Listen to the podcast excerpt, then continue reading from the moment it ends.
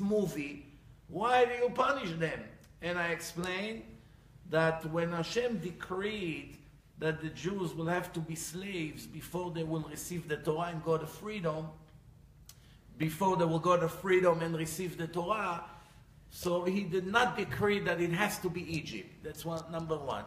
And even if Hashem had in mind that it will be in Egypt, because Egypt was the impure land, the worst land, like the United States today, it's the source of all evilness, all lack of modesty, drugs, terrible music, horrible uh, clothing, all kinds of curses and dirty movies and Hollywood.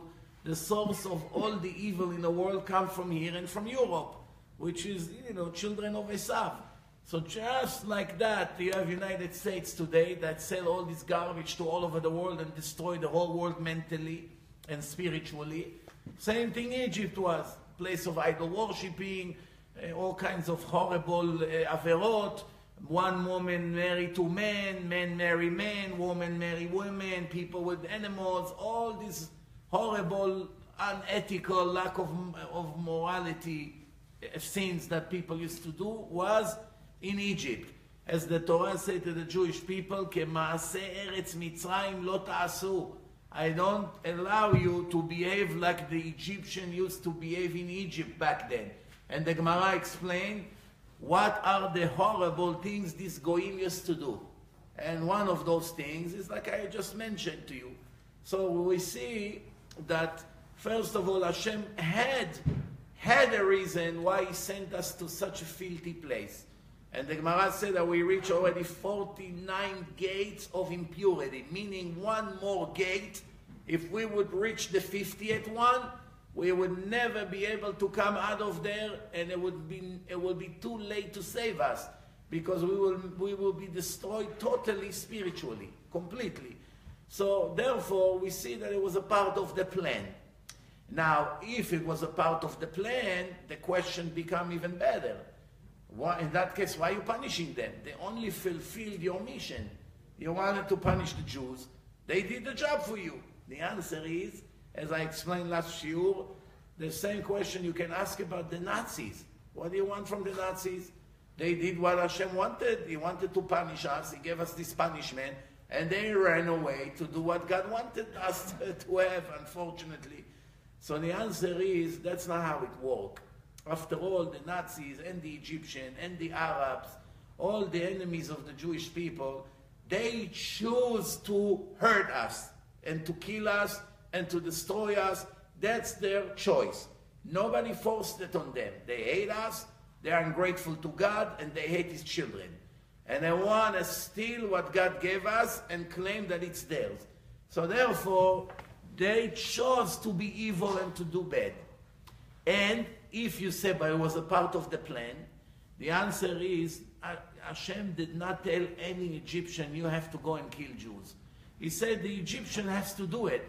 But there are many millions of Egyptians. Who told you to be the one to volunteer to kill Jewish children? Who told you to join the, S, the SS and to be a Nazi soldier and to go and get Jews out of the home and put them in gas chambers? No one forced it on Hans, on Adolf, on uh, all the other Germans. Many of them ran to do the job. The other ones were sitting at home. Maybe some of them were even very upset at what's happening. We will never know. But not everybody ran to do the job. I'm sure many of them could have joined the army, but when they found out they killed children and women and people just because they are Jewish, therefore they did not want to join the German army. So nobody told you to go and do the job. Your country will do the job one way or the other, but who told you to rush and run and volunteer to do it? Because you did it, because you wanted to do it, you're gonna get the full punishment 100% like it was not a divine decree. That's where we ended last week. And one more thing I explained. What, what does it mean when we say in the Haggadah, Ve'isha Amda, right? Ve'isha Amda, La'avotenu, we sing Ve'isha Amda La'avotenu, there's a famous songs about it. What does it mean, Ve'isha Amda? What really was standing for our fathers and saved us as a nation? All the nations that came to destroy us, they are all destroyed. The Romans, the Babylonians, the Persians, the Greeks, many of them came to destroy us, the, the, the Egyptians, and they're all destroyed. All those empires disappeared and nothing left from them. And we, the Jewish people, although we are a very small nation, eh, everybody sees that this is a divine supervision here. That Hashem is saving us against all odds. And as we say in the Haggadah, uh, on the night of, of the Seder, בכל דור ודור עומדים עלינו לכלותנו. In every generation the goyim wants to destroy us badly. והקדוש ברוך הוא מצילנו מידם. And Hashem is saving us from their hands, otherwise we had no chance whatsoever to be saved against many, many billions of them. And we are saved constantly by miracles, just like putting a sheep to be surrounded with 70 wolves. Sheep, 70 hungry wolves that wants to eat the sheep. What are the odds the sheep will get saved again today and tomorrow and the next day and the next day? It's not, it's not realistic. If you remember a few years ago, I said in one of my lectures, the Arabs are killing themselves, paying fortune for terrorism, to buy weapons, to train terrorists, to do so many things to hurt few Jews. One here, five there, ten over here. So much money and time and training and efforts and who knows what. Very, very stupid. All they have to do is to unite for one day, that's it. One billion Muslims. We all walk to Israel. Jordanians, Syrians, Iraqis, uh, Lebanese, uh, Gaza, Palestinians, Egyptians. Walking. There's nothing you can do. They're going to start shaking their fence. The Israeli soldiers are not going to dare to shoot anybody. They're going to put their children on front like they always do. And they come like a peace with white flags. We came to make peace.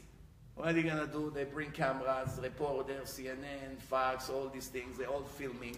All the liberals, the BBC, all the pro-Arabs channels. Wow, wonderful day for humanity. The Arabs decided to pay a visit to Israel with white flags and hug the Jews and make peace.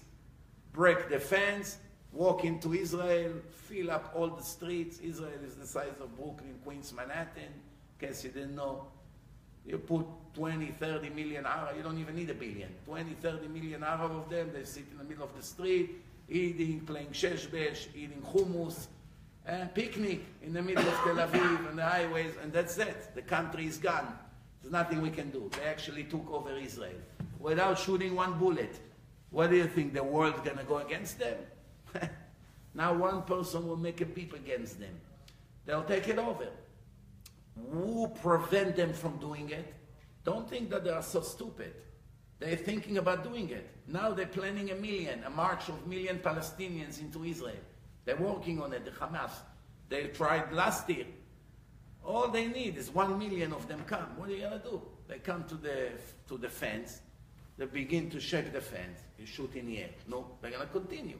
They shoot. You're not gonna, you're not gonna be able to do anything. And then that's it. Once they break the wall, they run into Israel. and that's what's going to happen. You shoot, you kill 10 of them. You know what's going to happen in the world? Condemning Israel, sanction, we stop the help. Even Trump can turn against you. Listen, you went too far, you're shooting at women, you're shooting at children. It's so easy for them to take over, but HaKadosh Baruch Hu is saving us from them non-stop. And this is, what does it mean, Vehi, the Torah? That's what kept us. Without the Torah, we have no existence. But Vehi is also Vav, six Sidrei Mishnah, six uh, or uh, six uh, series of Mishnayot. Hey, it's five. Chamisha Chumshe Torah. Yud is ten, the Ten Commandments, and Aleph is Hashem Echad. Vehi, four letters. Vav, six. Hey, five. Yud, ten. Aleph, one.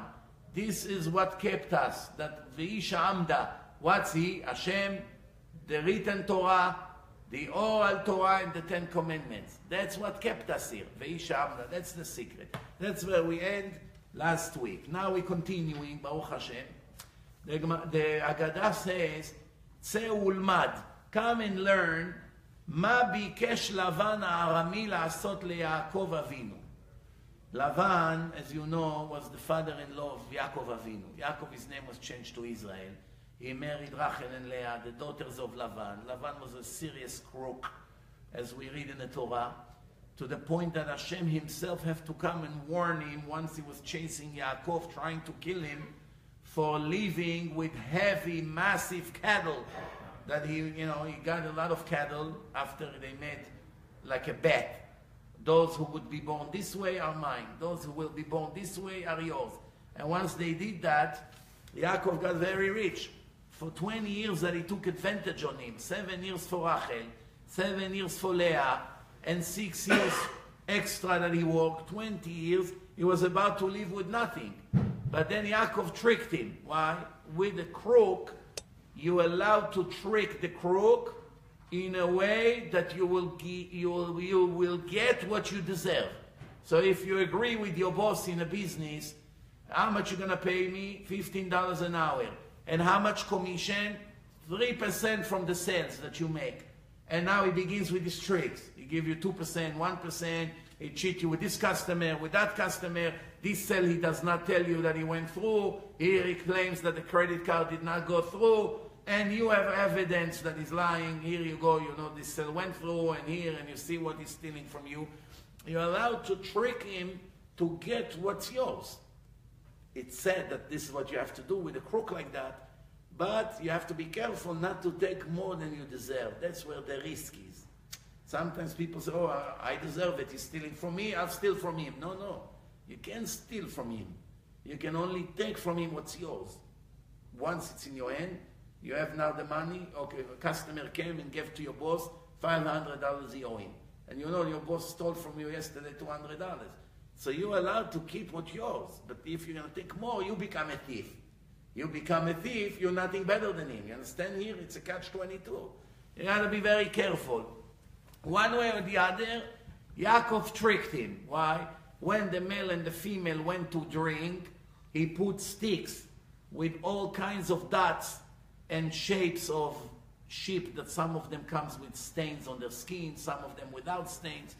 Yaakov made such a shape, when the female looked at that, it affected their babies. Also today, by the way, by people, when a woman conceived, the night when she became pregnant, what she saw in the hour or two before she was with her husband affecting the image of the baby. Meaning, beauty, it's something spiritual the image of the face. The Gemara said that all the things that Hashem gave to the baby, the ability to hear, to see, to talk, and the image, the klaster panim, the image of the face, it's a part of your spirituality. You understand? That's why they say Hadrat Panim, and the face of Moshe was shining, glowing.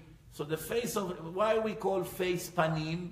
Because it reflects the inside of the human being. This a spirituality the Kabbalists, the holy people, they can see in your face who you are from the inside just by looking at your face. One second they look at your face, they know who you are. Why? Panim means inside. Why face called inside? Face is outside. Because it reflects the inside, the spirituality of the human being. So we see that the Gemara said that Rabbi Yochanan was sitting by the mikveh and, and was learning Torah right by the mikveh of the women. What rabbi will do such thing? Go sit by the, by the gate of the mikveh, and all the women goes out of the mikveh. He say, good evening to you, good evening to you, and he looks at her, she looks at him, and she leaves. They ask him, the Chachamim, what are you doing, Rabbi? He was very holy Rabbi, very holy, one of the greatest in the history. He said, because he was such a handsome man, very, very pretty face he had. So he said, I want that the first face that the women would see when they come out of the mikveh will be mine and not one of these horrible looking people around that used to walk around. Like this, it affects the image of the baby. So they asked him, You're not afraid of Ain Hara? Everyone looks at your beauty and say, Oh, what a handsome man, what a handsome man, 500 times a week. You're not afraid of Ain Hara? You can die from Ain Hara. He said to them, I'm not worried about evil eye because I'm from the family of Yosef, from the tribe of Yosef, who had a special blessing from Jacob to be protected from Ain Hara, Ben Porat Yosef, Ben Porat Alei Ayin. Therefore, I'm not afraid. From here, we understand that other people should be afraid of Ain Hara. Not to be too flashy and showing what you have, what you don't have. You know, this is uh, the things that we can learn from here. So, so what do we see here? Lavan, his, his plan was while he was chasing Yaakov after his sons instigate between him and Yaakov, he took all your wealth. Well, how do you look how he ran away? So Lavan was on his way to kill Yaakov. And what happened? Hashem came to him and warned him, don't dare to touch him. One hair cannot fall from his head. It's very interesting that after Hashem spoke to Lavan, instead of making tshuva and convert to become an Hebrew and leave his stupid idols, first question he asked Yaakov and Rachel, who stole my idol? Rachel stole the idol that she doesn't want her father to be an idol worshipper. So when he chased her, he screamed, Who stole my idol? Yaakov didn't know she took it. She was sitting on it on a camel. And he said to her, Why, you're not coming down to, to respect your father? She said, I'm sorry, I have my period now, I cannot come out. And Yaakov, not knowing his wife did what she did, out of anger, he said, suspecting me for stealing your idol? The one that stole your idol should not live. One sentence that came out of his mouth, and Rachel died in her 30s, 36, she died. He had to bury her on the way in Bethlehem over there. And that's the sad story of what happened. But what, why the Agadah says that Paro killed the babies, right? Paro lo gazar ela. Paro wanted to kill the babies, but only for a period of time, until Moshe will die. There were two decrees by Paro on the boys. One decree was to kill the boys only for X amount of time until the people, the horoscope readers that reads in a, in a sky by the stars, they will tell him that the savior of Israel is already died. So they, uh, they check every day. He has to go to the water. But every day they check. No, not yet, not yet. And then Miriam put Moshe in the water and they look at the star and say, yeah, that's it, he's in the water. He's, he drowned probably. Now you can stop killing the boys. That was one decree. But then there's another decree. The other decree was to kill the boys that all the Jewish men will die and all the Jewish women will marry the Egyptian Goim. Therefore, the children will still be Jewish slaves but there will not be any Kohanim and any Levim Because we kill all the men. So the family of Moshe and the family of Aaron, which is the Kohen and the Levites, the Levim, are all dead, God forbid. And once they all died, there is no more Kohanim and no more Levim. If there's no more Kohanim and no more Levim, it means that there will not be Bet HaMikdash. Because the Jews already knew from Avraham Avinu that after they will come out of their slavery, they will go and they get the Torah and they go to the promised land and they will build the temple. It was all a part of the prophecy. So the, everybody knew about it. And even the Egyptians knew. They knew that one day when Mashiach come, that's going to be their end. So what did they do? They said, let's make a trick. What's the trick? We will make sure that they don't have Kohanim and Levim. They don't have Kohanim, they cannot have Bet HaMikdash. That will cancel the entire plan. The same thing, by the way, the Arabs know. The Arabs, if you speak to some of the honest sheikhs, it's not easy to find, but some of them are honest enough. When you talk to them one on one, they will admit to you that they know that when the Mashiach of the Jews would come, that's their end. They know it by tradition. They're hiding it from the people, but they know it very well. Why? Because they believe in the same Torah and Tanakh that we have. They read all the prophecies in the Tanakh. To read, they know, right? They lie a lot, but when they read it, they see what's going to be their end. They know this is talking about us. So what did they do? The Arabs also thought to be clever. They read in the Tanakh that the Mashiach will come from the Olive Mountain and come down into the Kotel, to the western wall.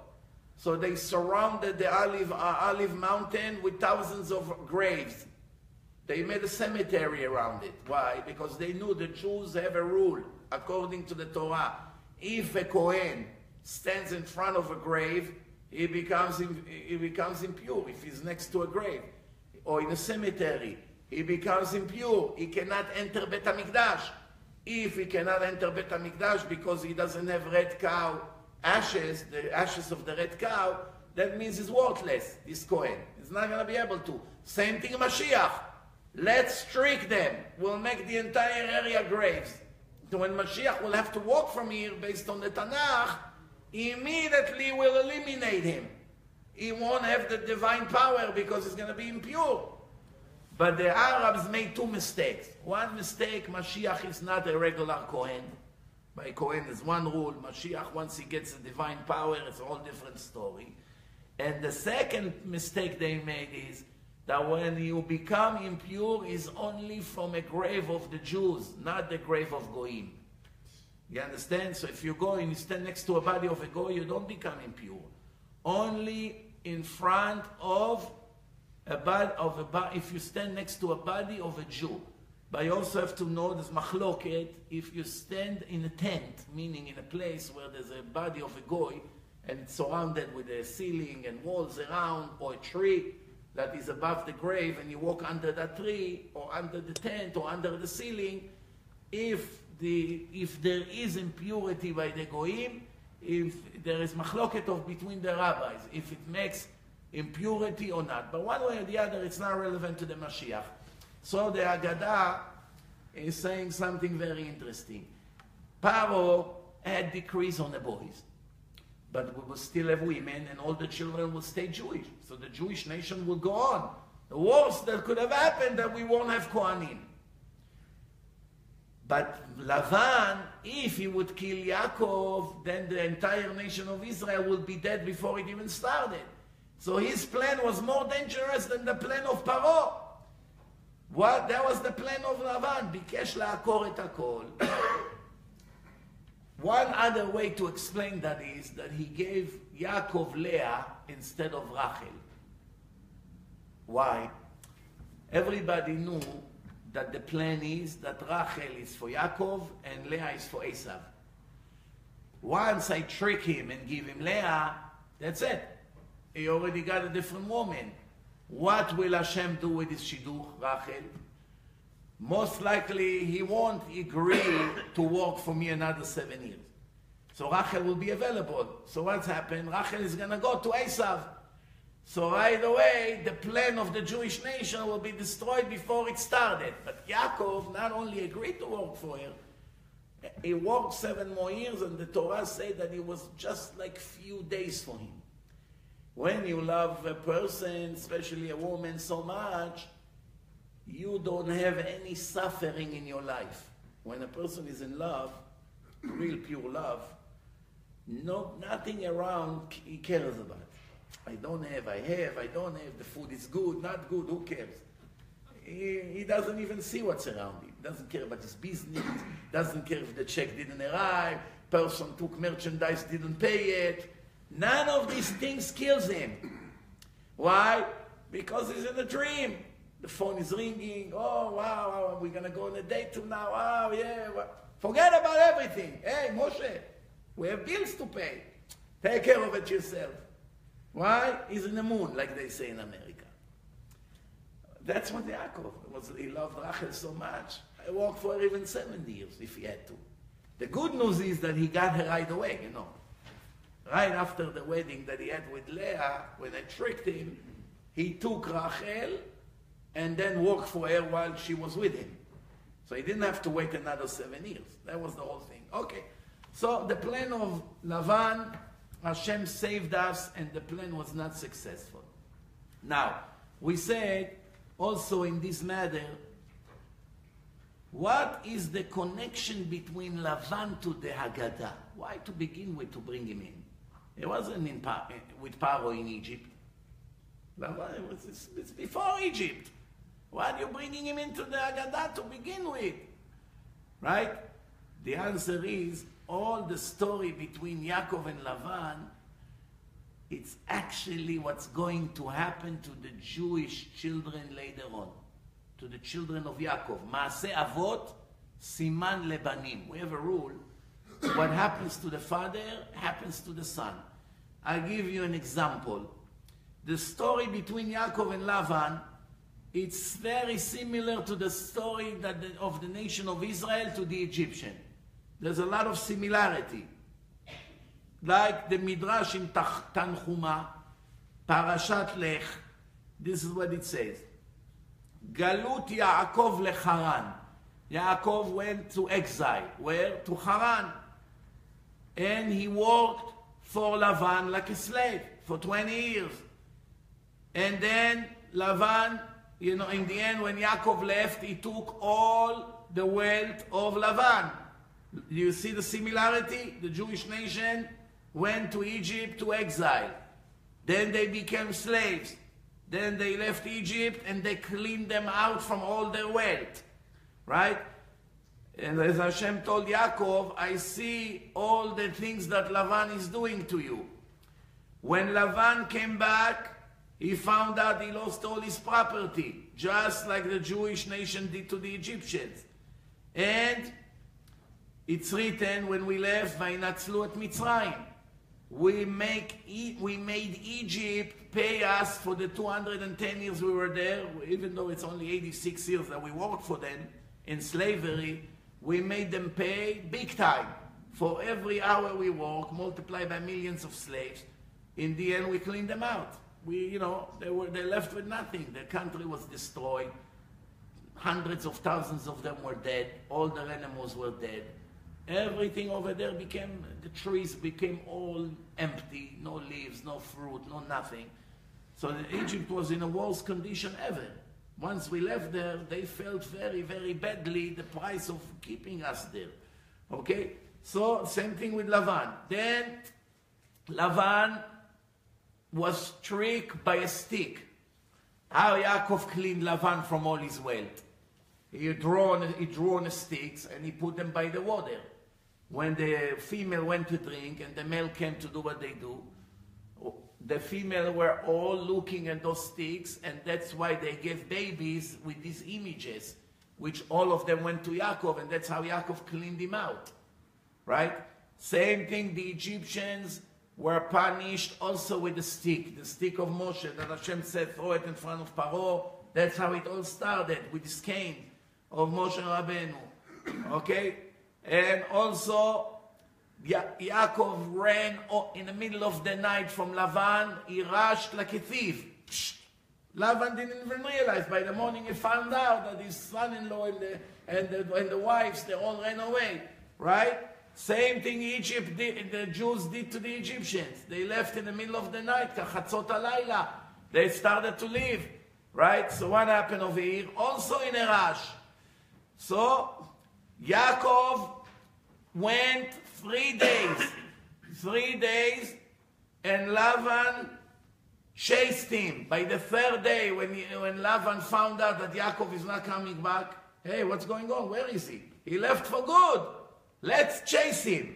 He got his sons with the horses, and they started to chase him, and they caught him in the seventh day.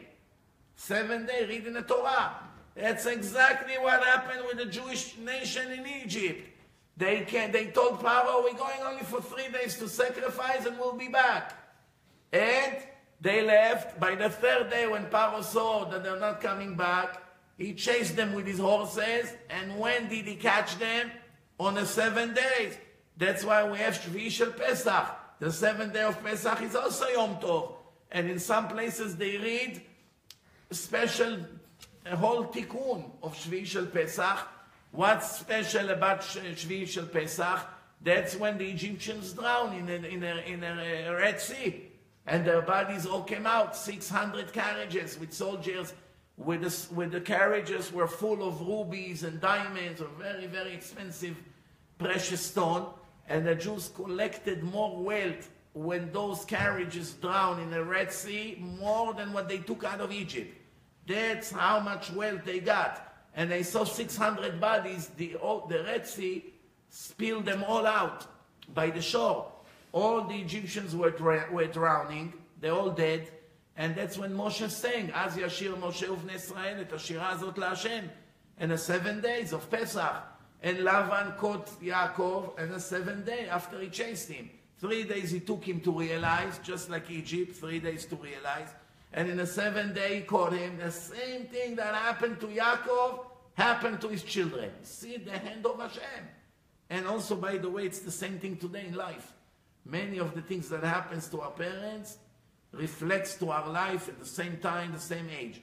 And sometimes people, what they do, when their parents died young, לא עלינו, from accident or cancer, in a sudden death, obviously they were too young to die from old age, and they named their children after those parents, and they died the same age because they did the same mistake. They called their children after a father or an uncle that died young, and then by surprise, you know, uh, someone told me that they named their son after Yoni Netanyahu, the brother of Benjamin Netanyahu, that died in Entebbe in the operation, and he died the same exact age like Yoni Netanyahu. Same exact age in an accident.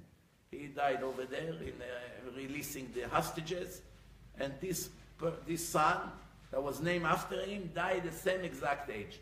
Why? You don't want to name a kid after someone who died young. And if you have to, because your wife is uh, fighting with you, come on, it's respect for my father, he died young. So you add another name, two names.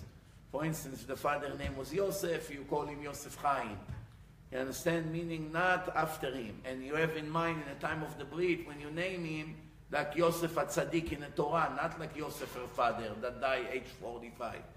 You don't want to have in mind after someone with short life. So this is things that reflects in our life, as you can see. So, if you pay attention, you see the entire story that happens to Yaakov with Lavan. That's what's going to happen to the Jewish nation. That's why Lavan is the Haggadah of Pesach. Why? Because it was preview. Preview from what's going to happen. That's why Lavan is an Agada.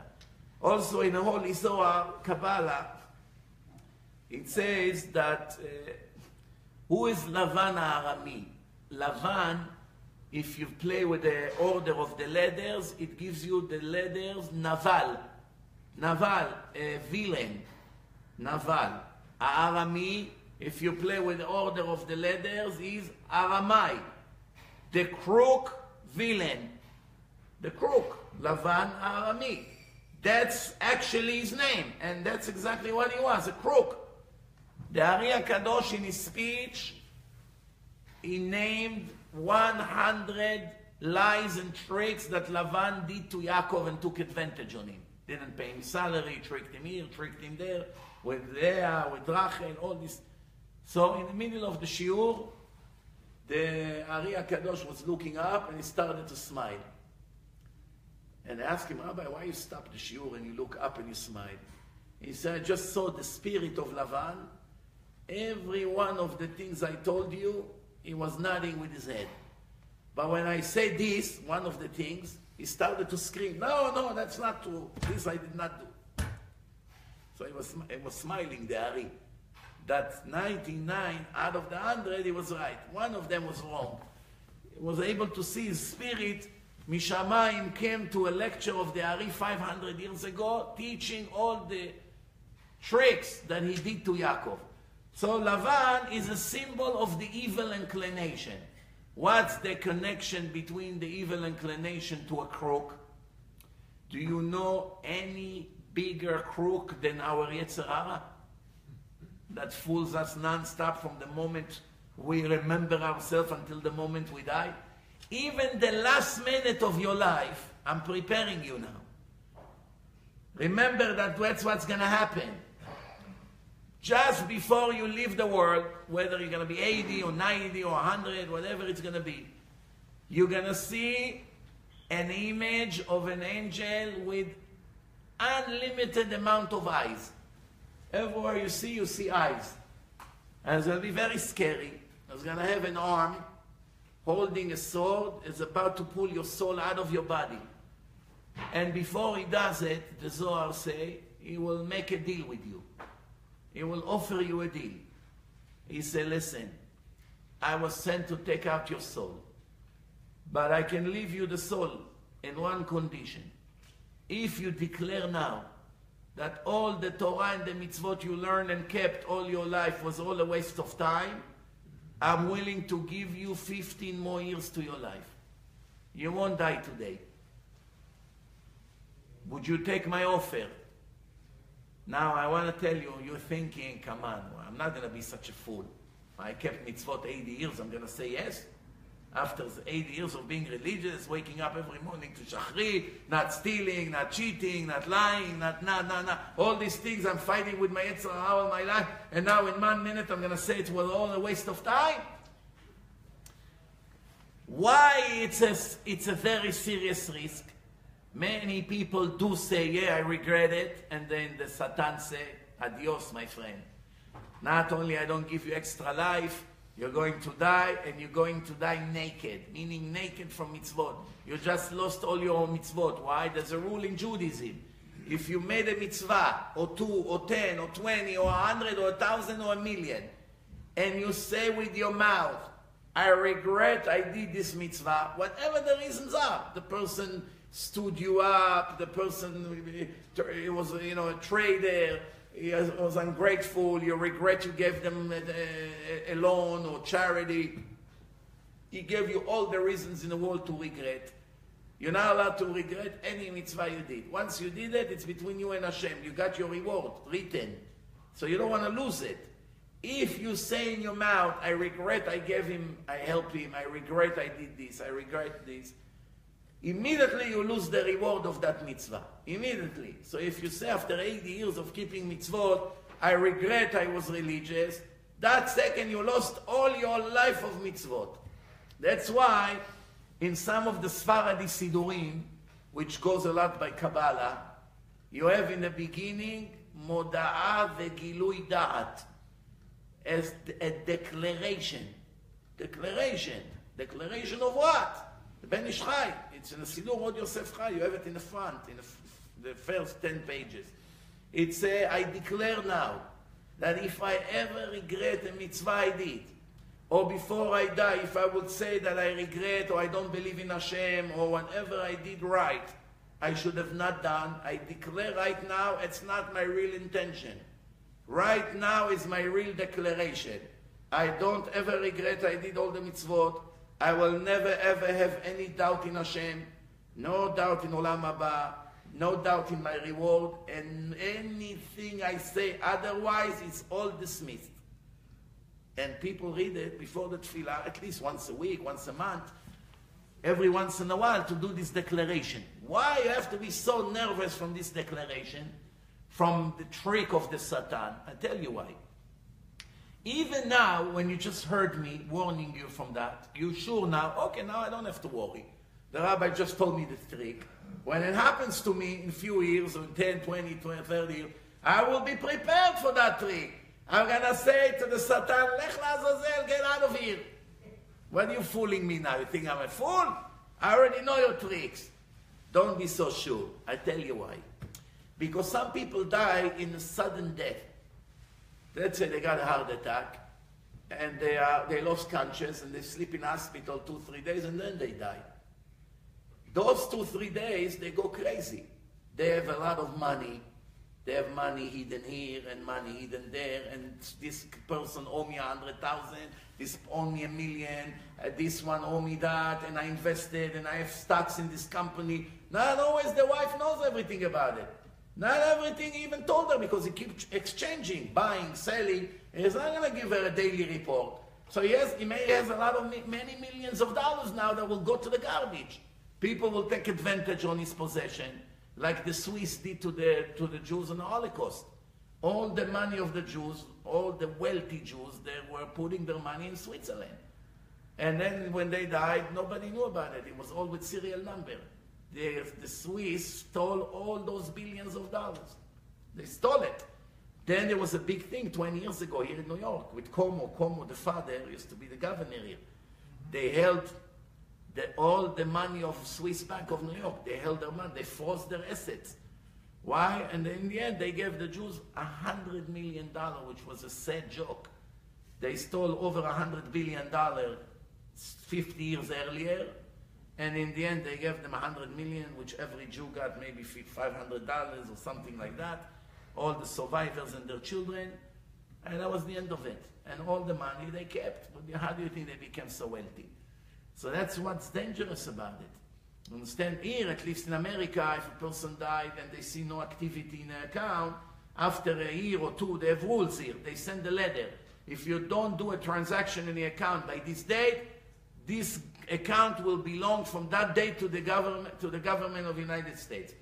Or unless you contact us, so then the widow just found out that her husband has two, three million dollars somewhere. Oh, so she can go and claim it based on a will or whatever. Sometimes a person didn't even write the will. So let me accept. I want to live another 15 years. Let me go reorganize everything. I give to my children. I give some to the yeshiva, to the rabbi. I'm going to sponsor some CDs and books. I want to take care of my soul. Then I die.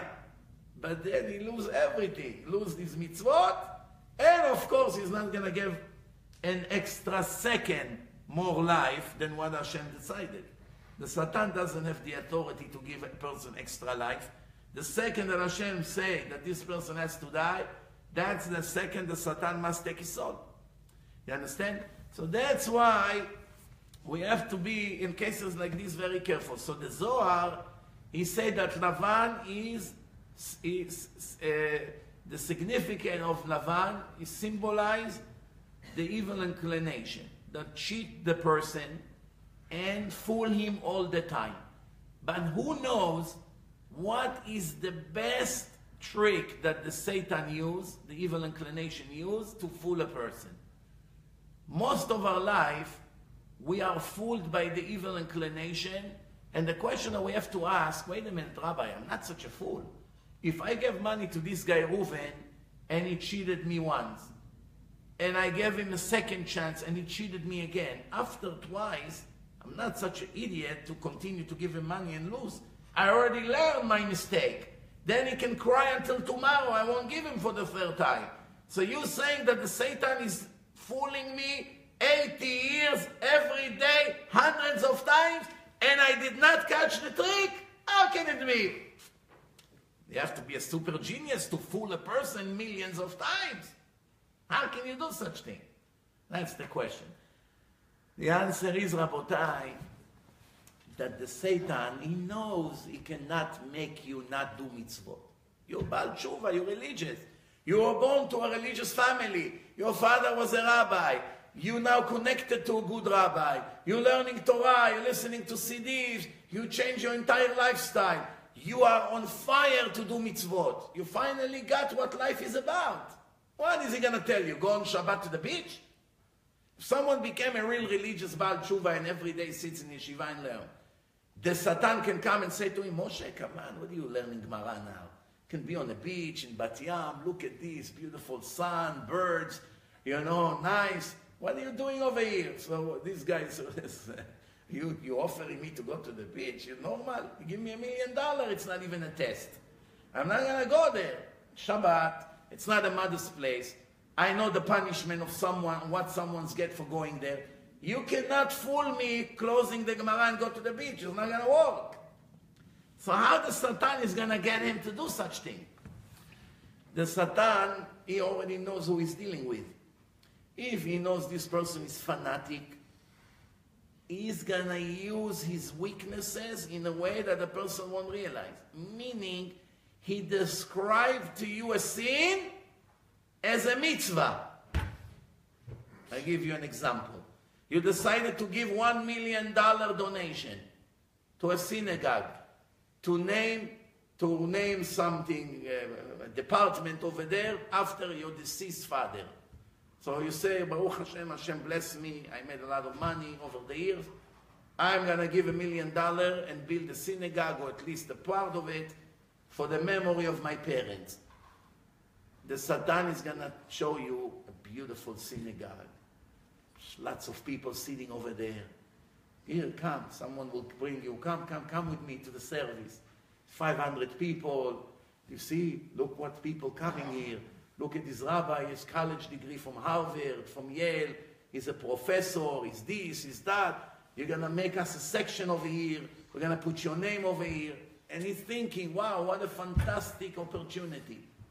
And he gave them a million dollars. Not only it's not a mitzvah, it's a, first of all, it's a huge sin to give such people any donation, this conservative and reform, all these fakers. And some of the rotten modern are just as bad. Some, not all. You have to know, depend. Every place you have to check very carefully who you're dealing with. And not only it's not a mitzvah, it's a sin to begin with to support them. And now, when he made an extra section and more people come with the car now because there's no room to sit, all these sins goes to his account. Who told you to support these clowns? So this is how the Satan does. When you already finally want to give a big donation, he will find you Kabbalah Center, Berg, all these fakers, gamblers, drug addicts. Don't worry about him. He's a genius. He, that's the way he does.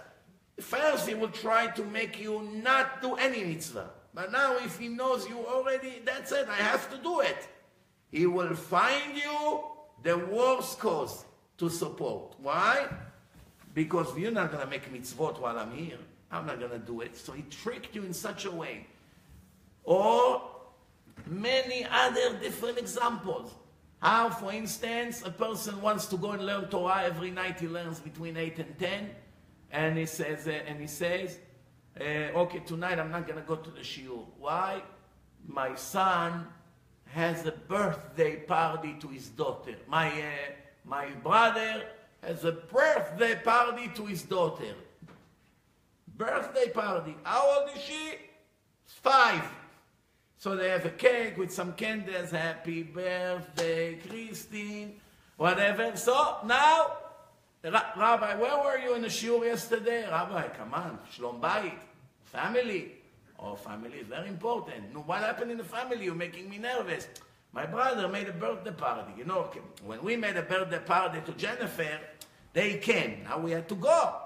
You understand? So now, to go to a birthday party of his brother daughter, which most likely is not even Jewish. That's the story of the American Jews here. That the, the wife probably either is a Goya or a fake convert, one of those things. So he's going to live two hours of learning Torah, thinking he's doing such a mitzvah. He's respecting his father. He goes to the party. I'm going out of my way to make my brother happy. Thinking what a nice guy I am. Look at me. I'm thinking about the, the public. And in the, in the end, he made one sin and lost 120,000 mitzvot of learning Torah. That's two hours of Torah. Same thing bar mitzvah, even when the bar mitzvah is kosher, and same thing a wedding. Even the wedding of a friend. What exactly you have with this friend? We used to work together in JP Morgan. How long ago? Three years ago. And since then, we see each other once a year. Send him a wedding invitation. He's to waste now 120,000 mitzvot to go to a wedding of a friend. Why? Because going to be in a Hilton hotel or in a country club. It's to be great sushi or steak. This is religious people.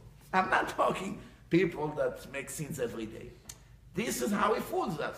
He fools us in such a way that we think, I just did a great mitzvah. Great mitzvah. I give you another example you learning Torah full time and you volunteer to Atzala. Well, Rabbi, you crazy? Atzala is a very good thing. It saves lives. 100% saves lives. If you volunteer to Atzala 20 years, how many lives you will save? Thanks to you, how many people will be saved? Two, three, five, ten? In 20 years? Not every call is life-saving, right? So maybe, Baruch Hashem, thanks to you, few lives will be saved. But in what expense? Every time you get a call, someone broke his hand. You have to leave the Gemara, you leave, you two, three hours, you come back, you just lost 180,000 mitzvot. To do one mitzvah, important mitzvah. You help a Jew, took him to the hospital with the ambulance. All right, you help him what to do, what not to do. But in the meantime, you had to close the Gemara. One hour here, two hours there, three hours there. After 20 years that you volunteer, you already lost 50 million mitzvot. One day you die, you think I'm the most righteous guy in the world. I took off my time, I drove to help people, I drove women to give birth. I went, I, I, I was the best angel. And Hashem will say, yes, I'm going to give you a fantastic reward for being an Atzala volunteer. But this is what you're going to lose at the same time. When you see how much you made and how much you lost, you kill yourself. I had a guy in my shiur Gemara in yeshiva. He always liked to volunteer to go bring the lunch to the yeshiva. The learning, first seder was finishing at 1 p.m. And then there's lunch. And they had to go for every day a different family cook for the yeshiva. So they have a big container with all the, you know, the trays of the food. Goes into the container, plastic container, he keeps it warm. So someone has to go around 1240 to drive to a house in Monsey and collect all the food, that by 1 p.m. the food will be already in the kitchen in yeshiva. So about half an hour to lose Torah every time you go to collect the food.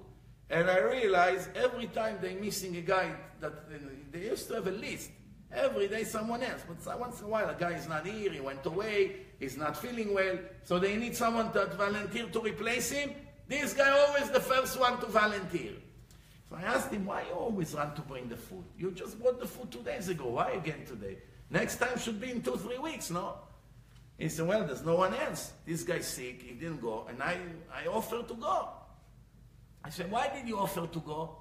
So someone has to take care of the guys here that they eat lunch, no? I said, 100%. Why, why, why are you the first one to jump to say me? He said, it's mitzvah, I want to get the mitzvah. I said, you're fool. You get one mitzvah, you lose half an hour of learning Torah. That's 30,000 mitzvot. What? Ma, yeah, yes, of course. If nobody, there's nobody, and the Rosh Yeshiva come and said to you, Itzi, you go and bring it. Okay, now you anus. Now when Hashem knows you wanted to learn, and the Rosh Yeshiva told you go and do it, now you're going to get a full reward like you learned. Why? Because your will was to learn Torah, not to waste time on going to get food and to drive the car of the yeshiva and look around on the beautiful trees. You wanted really to learn, right? If you were selling jewelry in 47th Street, when you have a booth and customers are piling on your booth, wow, give me two of these, give me three of that, and now your wife say, Itzik, I need you to go to the supermarket on Fifth Avenue and do some shopping for me for the next half an hour. You normal? Find someone else. Why? Half an hour, I'm going to close the store. Can lose $3,000 here. Why he doesn't want to go? Because he's going to lose $3,000. And how much he's going to save? $20 difference on the price. He's not a fool. When it comes to money, he's very smart. When it comes to Torah, he's going to do one mitzvah and lose tens of thousands. And this is the story of our life. Same thing, the neighbor comes to you, my husband is not home. I need to go to the hospital. I'm giving birth. Can you drive me to the hospital? He has to go to be in yeshiva at 9 o'clock. Now, if he's going to drive her to the hospital, he's going to have to help her, get, bring her stuff, go in until they will take her in. He's not going to be able to just throw, throw her over there with her watermelon in her stomach and say, okay, I'm in a rush. It's already going to take two, three hours. By the time you get to the yeshiva, will be 12. So how many mitzvot is going to lose? Again, 180,000. How many mitzvot is going to get? One mitzvah of chesed, helping a pregnant woman. Why her husband didn't take care of her? You know his wife is due. Stay with her. Why are you throwing her on other people? And you know what? If you saw there's nobody else to do it, say to her, I have an emergency. But I want to have a part of your mitzvah. Here is a hundred dollars for a cab. Please ask him to take you and take care of everything. I will order for you Uber. I'll pay for it. Don't worry about it. He's going to take you. Everything will be fine. Call your husband to meet you in hospital. Why? Like this, I got the mitzvah of getting her to the hospital, and at the same time, I didn't lose three hours of Torah. And I can give you thousands of examples like this. This is how the Yetzer Hara fools us. He doesn't say to us, go kill her. How does she have the nerve to ask you to take her to the hospital? No. He will say, it's very big mitzvah. There's nobody to take her. She has to give birth any moment. Pikuach nefesh. Why? That's the only way he can get you out of the yeshiva. There's no other way because he knows you like to learn. And there are many, many examples like this. Many. So the Satan, the Zohar say, it's Lavan Arami. He said to you, I'm going to give you Rachel. Yeah. What do you find in the morning? It wasn't Rachel, it was Leah. You thought you're doing a big mitzvah. You thought you're helping a, an Orthodox yeshiva, synagogue. You found out in the morning, it's Bet El Reform Gay Club. That's what it is. That's where your money went to. So what are you going to say? Well, I didn't have in mind to help such a place. I wanted to help a kosher place. But the Satan is a genius. He fooled you. Sometimes the, the, the girl you date, she's the one who pushing you into this conservative area. All these things is all the plan of the Satan. And he knows what your weaknesses are. For instance, many of us, we won't give up the mitzvah of learning Torah so easy. But if one of us has a very big weakness for food, and they will tell you there's a great meal now, this rich one makes a big meal now. In his house, Seudat Odaya, steak, sushi, this. That's enough for a person that lives for food to now forget about the yeshiva and run over there.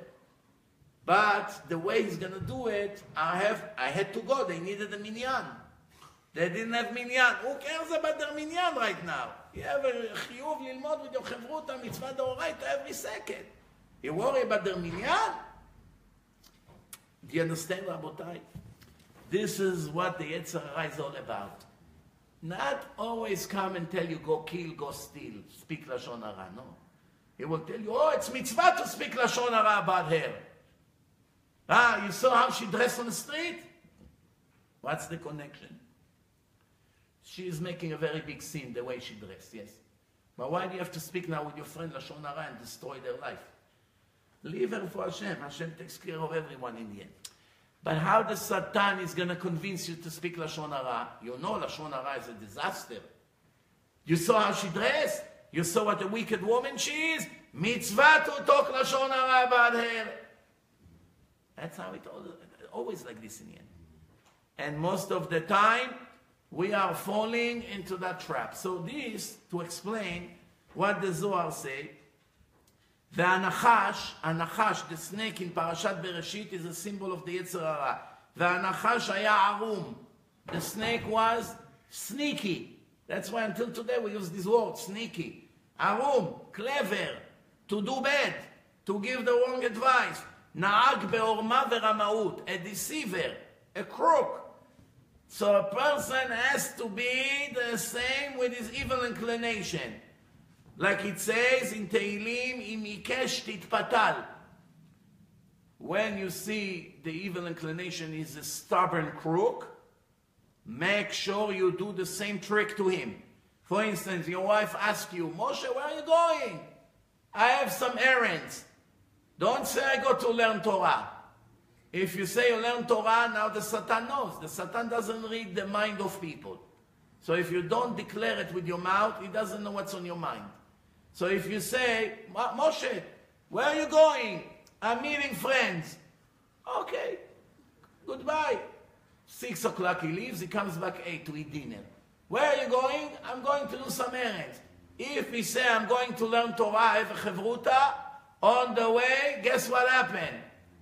This one, the police closed the road, this. The Satan organized for him all kinds of delays. All kinds of delays. Why? Because he knows your plan. He knows where you're going. So the idea is, בתחבולות תעשה לך מלחמה. Make sure that you trick your evil inclination just like he tricks you every second. So this is what it says in the Gemara in Masechet Brachot, page 61, that the evil inclination is sitting between the two keys of the heart. In between, I guess, the valves, okay? Meaning that that's where the sin begins, in the heart of the human being. When the Satan see that he cannot convince a person to make a sin, right? He sent him to a mitzvah that will be less than the mitzvah that he was planning to do. If I cannot make you make sins, at least I will lower the level of your mitzvot. That it will be to something not important or to something that is not a mitzvah. Okay, maybe it's not a sin, but at least it's not the great thing you wanted to do. Okay, so the Gemara says in Masechet Kiddushin, page 30, that every day the Yetzer Hara is renewed with a new plan how to destroy you today. He makes a, like a war. I have a plan. How do I destroy my man today or my woman? What do I do today to destroy their day? And tomorrow again, and the next day again. So, so someone that wants to know. Now, now you, I know what you're thinking. How do I know if what I do come from the Yetzer Tov or from the Yetzer Hara? How do I know? How do I know if what I'm about to do really comes from my good inclination? Maybe it comes from the bad inclination. So I'll tell you now the secret. Listen to this carefully. Someone that wants to check when he's about to do mitzvah, if it comes from a good advice of his, his good inclination, or it's actually the advice of the evil inclination to go to this mitzvah. Like I said, the evil inclination sometimes send you to do mitzvot. When he realizes he cannot make you make sins, he sends you to do certain mitzvot that will turn into sins. Let me explain. So, how do you know? If you are full of passion, your entire body is enthusiastic to do the mitzvah, is that a sign that the mitzvah comes from the evil inclination, or is that a sign that it comes from the good inclination? You're on fire to do the mitzvah, on fire. How do you know if it comes from a good source or from a bad source? The answer is like this. If you see that there is no resistance, no obstacle, no resistance, no obstacle, and no laziness. You're on fire to get up, get, take off your pajama, get dressed quickly, run. In minutes, you're already there, like fire. Then you know it came from the Yetzer Hara. If it comes from the Yetzer Hara Tov, you don't jump like a tiger like this. Because right away the Yetzer Hara tried to do everything he can to destroy it. So if you run with no hesitation and you're full of passion to do it, it's probably coming from the Yetzer Hara. But if you see that you're heavy, wow, I have to wake up for Shachrit. Oh, wow, no. Right? Then you know that you are in front of doing a very important mitzvah because it's going hard. Everything that goes hard, it's a sign that the Satan is trying to prevent you. Same thing when you give tzedakah. If you give tzedakah with no obstacle, no resistance, check very carefully where it comes from. If you feel a pinch in your heart when you write the check or when you give the money, someone called you, we need money for this, we need money for the yeshiva. It's hard for you now, but you cannot say no. You write the thousand dollar check and you're almost crying. Okay, Rabbi, you can pick up the check. Very good. You know it comes from the Yetzer Tov. If you're on fire, of course, why a thousand? Come, I'll give you three thousand. The Yetzer is fooling you. Why would the Yetzer make you give three thousand? Why? With no resistance. Why? Because for two weeks you're gonna go everywhere and tell. See, the rabbi called me for thousand. I told him, why a thousand? What is this? You have to ask for more, Rabbi. Three. Come quickly, the check is ready. Before he finished his sentence, I already wrote the check. Two weeks you're bragging about it. Not only you don't have a reward in the end, you have hundreds of sins of pride and ego and making bad reputation to people. He didn't give. You see, I gave. My friend is much more wealthier than me. He didn't give him a penny. So this entire way, it was a trap of the Yetzer Hara. A woman Miriam, I, yes, my dear husband. Uh, Reuven and Hannah having Sheva Brachot next Monday. They're looking for a place. You want to host them? Right away like a tiger. Of course! Tell them to come here, I will make them the best Sheva Brachot.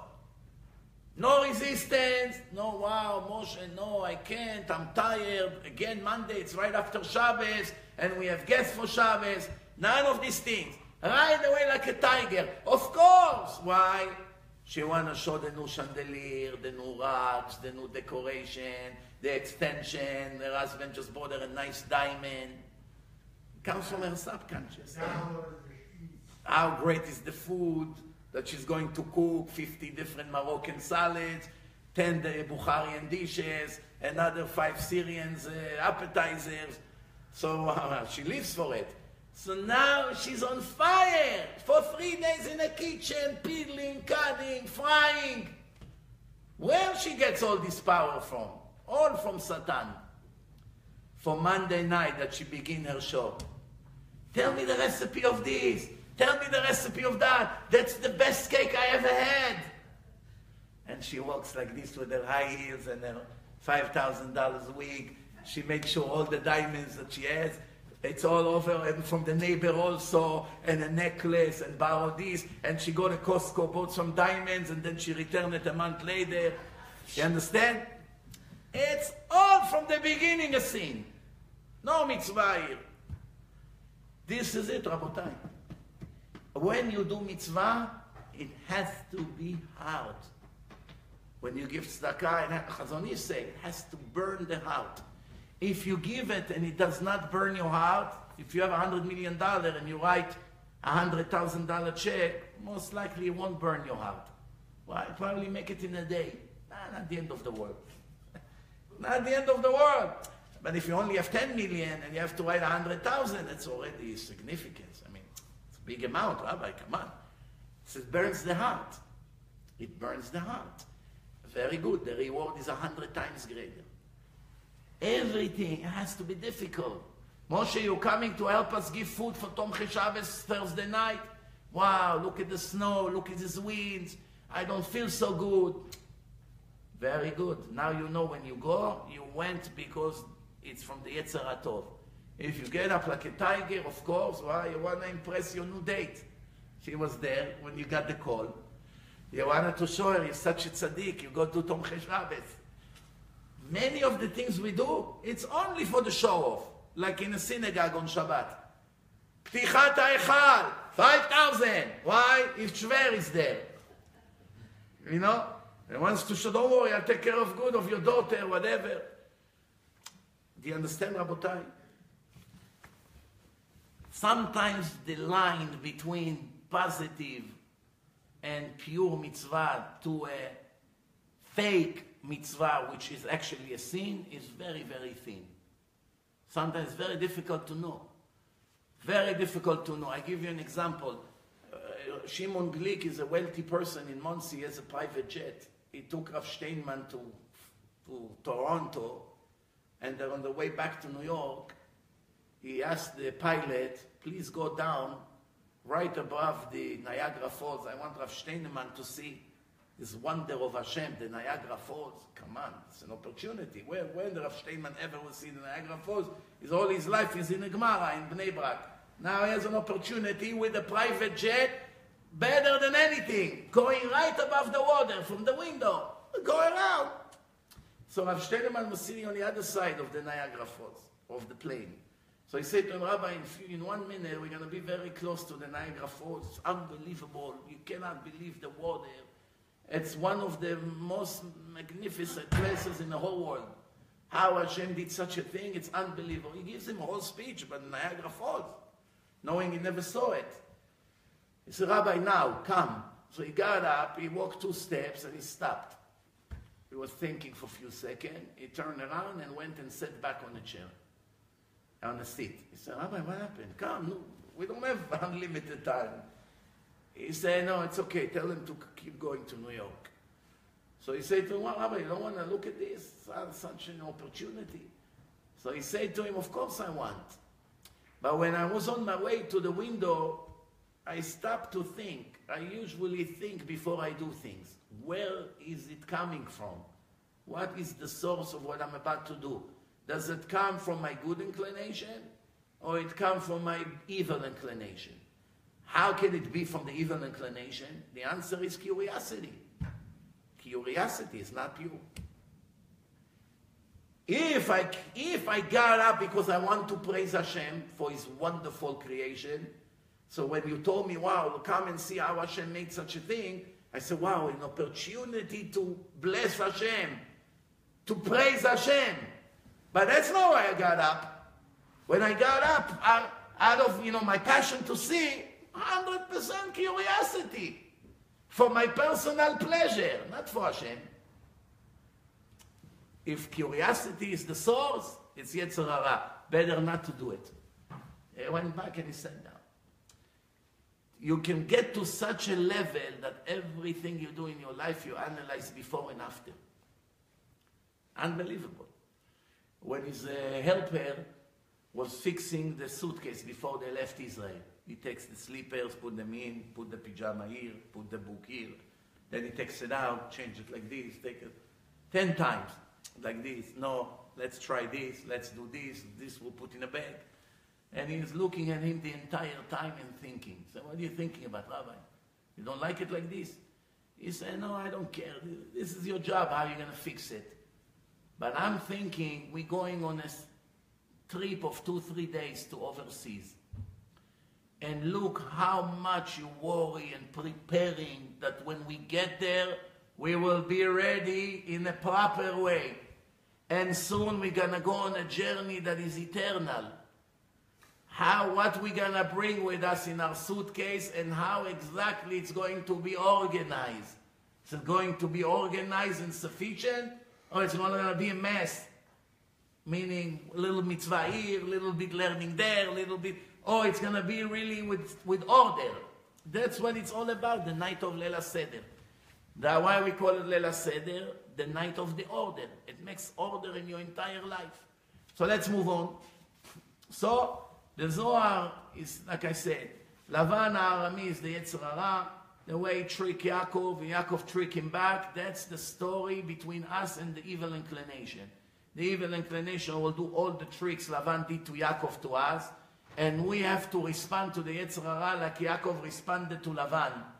You coming to trick me? I will trick you before you even dream.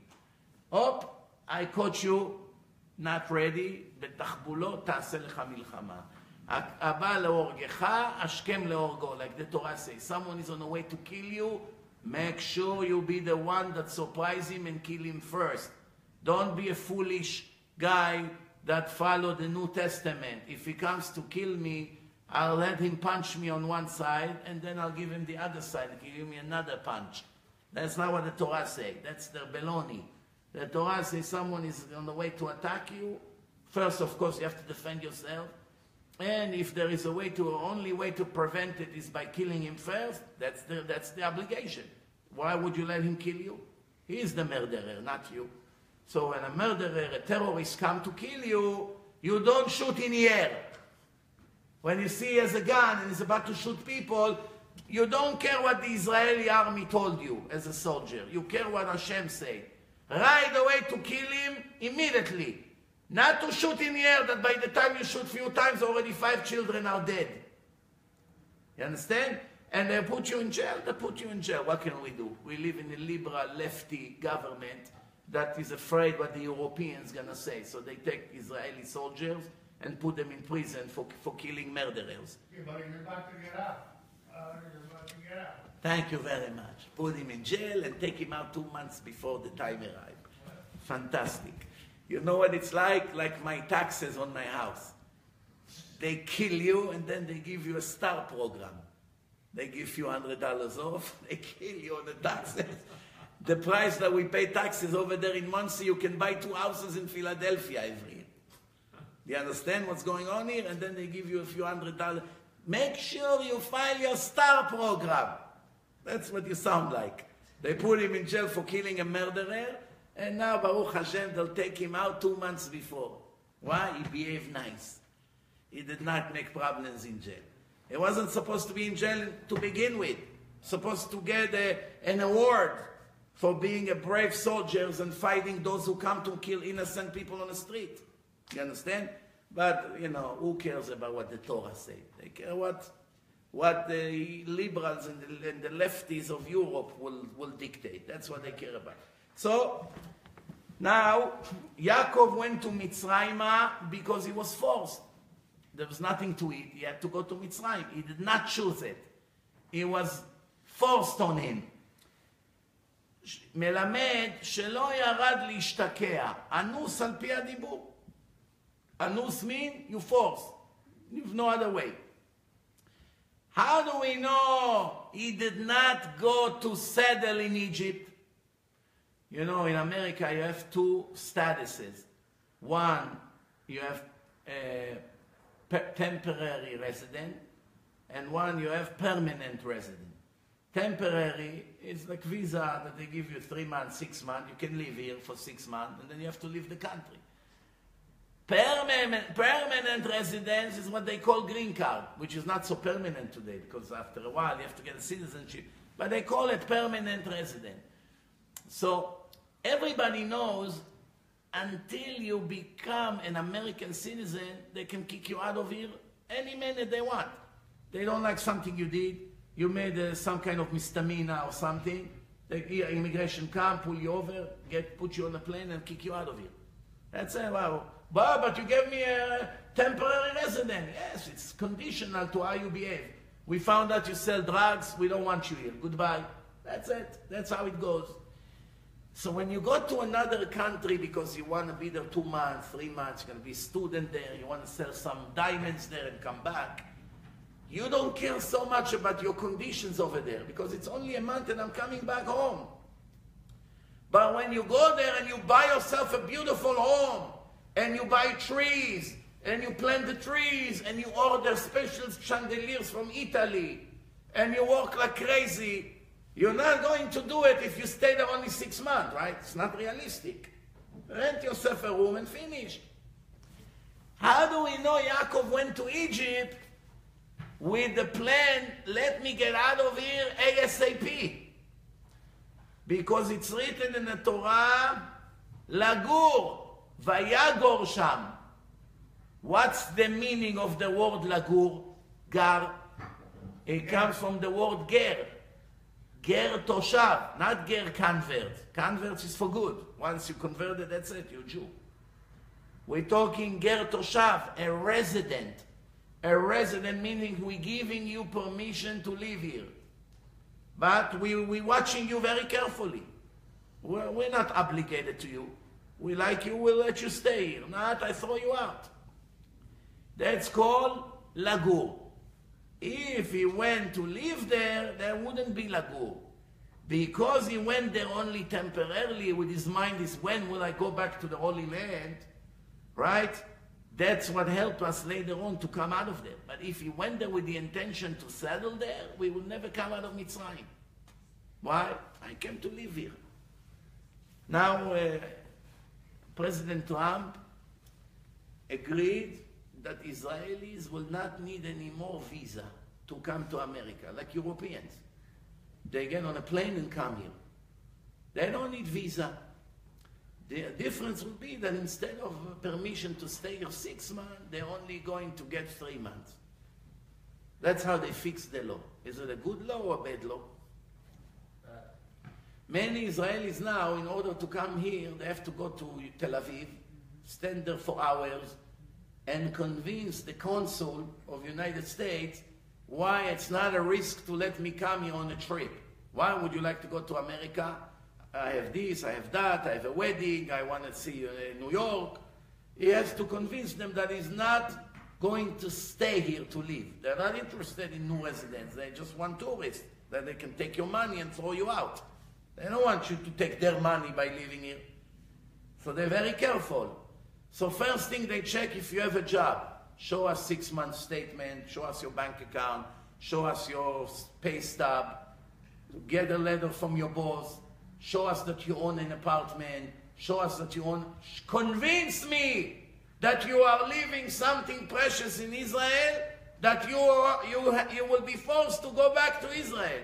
If you're 21 years old, you're broke, you don't have anything, your father bought you a ticket, you live by your parents, you don't have a job, you don't have any chance to get a visa. Why? They know you come here, you're gonna go work for the Dead Sea product in the malls. That's it. You will never come back to Israel for the next few years. Now they're going to cancel this need for visa, meaning every broke Israeli guy gets buy a ticket and come here. Welcome to America, Mr. Itzik. Good or bad? Bad is not a word. You don't know what the disaster is going to be. we do not get nowhere. That's the end of us, Rabotai.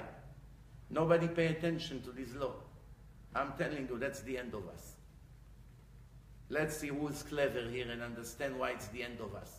They'll stay longer than they should. In one year, you're going to have half a million Israeli moving here. Not only that, the Arabs, they have eight point something children per family. Israel is, as it is, has two kids with five, six dogs and cats. But average two kids, and the Arabs more than eight, meaning they multiply four times faster.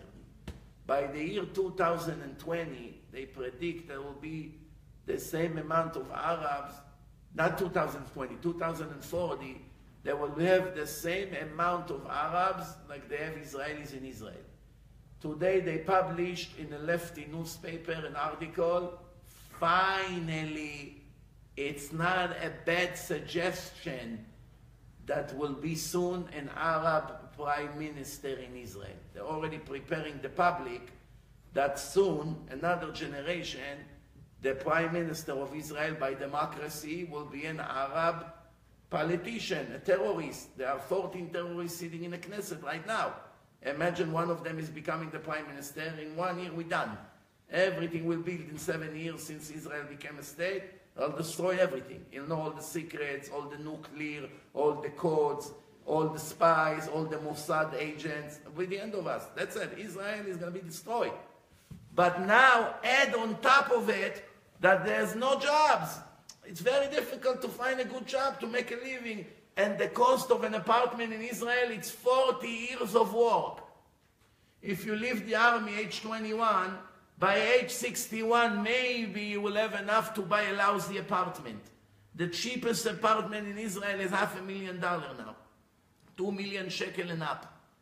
So therefore, for someone who make a thousand dollars a month salary, four thousand shekel, forty two hundred, forty five hundred shekel, it's not even enough to eat and to to to move on a transportation. It's very very little salary.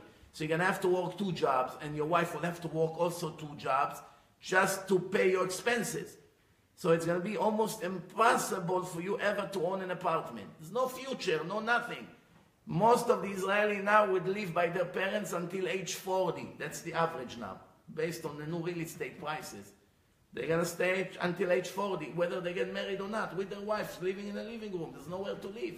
They cannot pay $1,200 a month rent. This is their salary. So it's disaster. What's happening over there?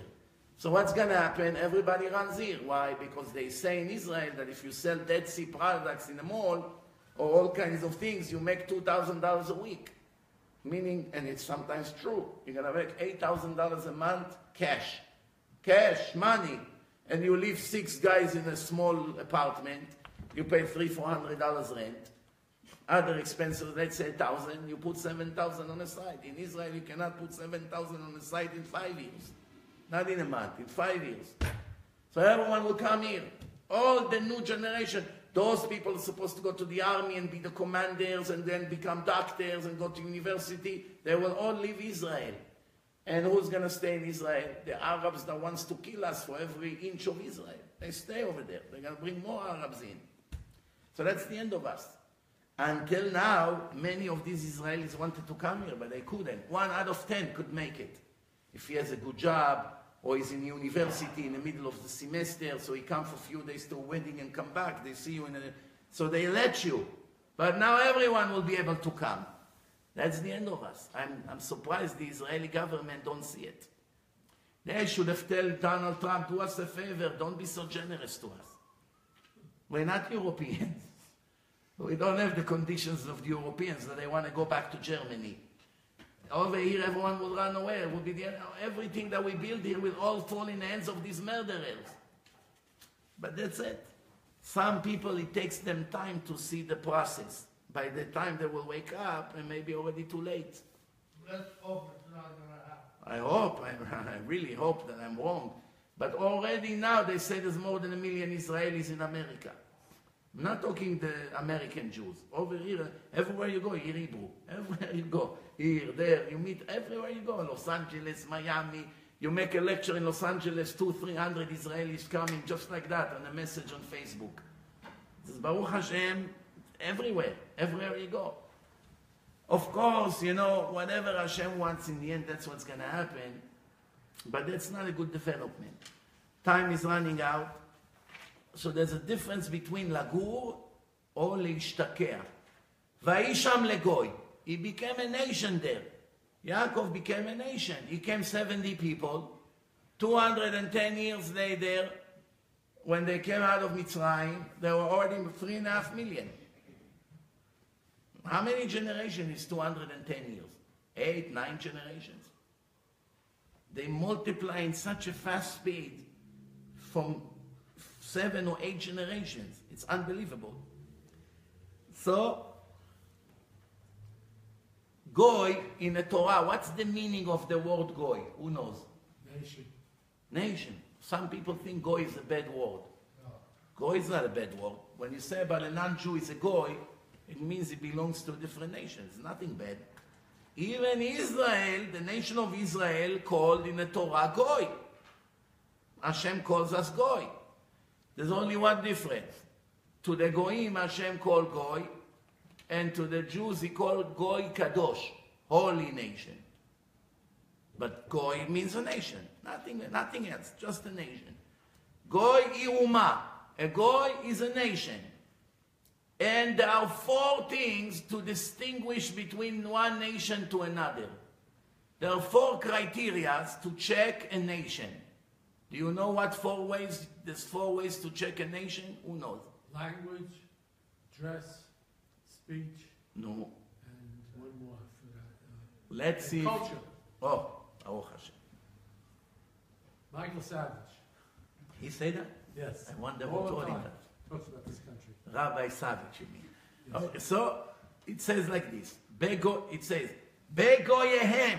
What does it mean, Begoyehem? Manners their cultures, their manners. Some places they don't put their elbow on the table. Some places every little thing, Danke schön, pardoname, pardon, all these things. You see right away what country they're from, right? So, ויהי שם לגוי, מסתם היו ניכרים בנימוסיהם ובהנהגתם. What does it mean? I give you an example what it means.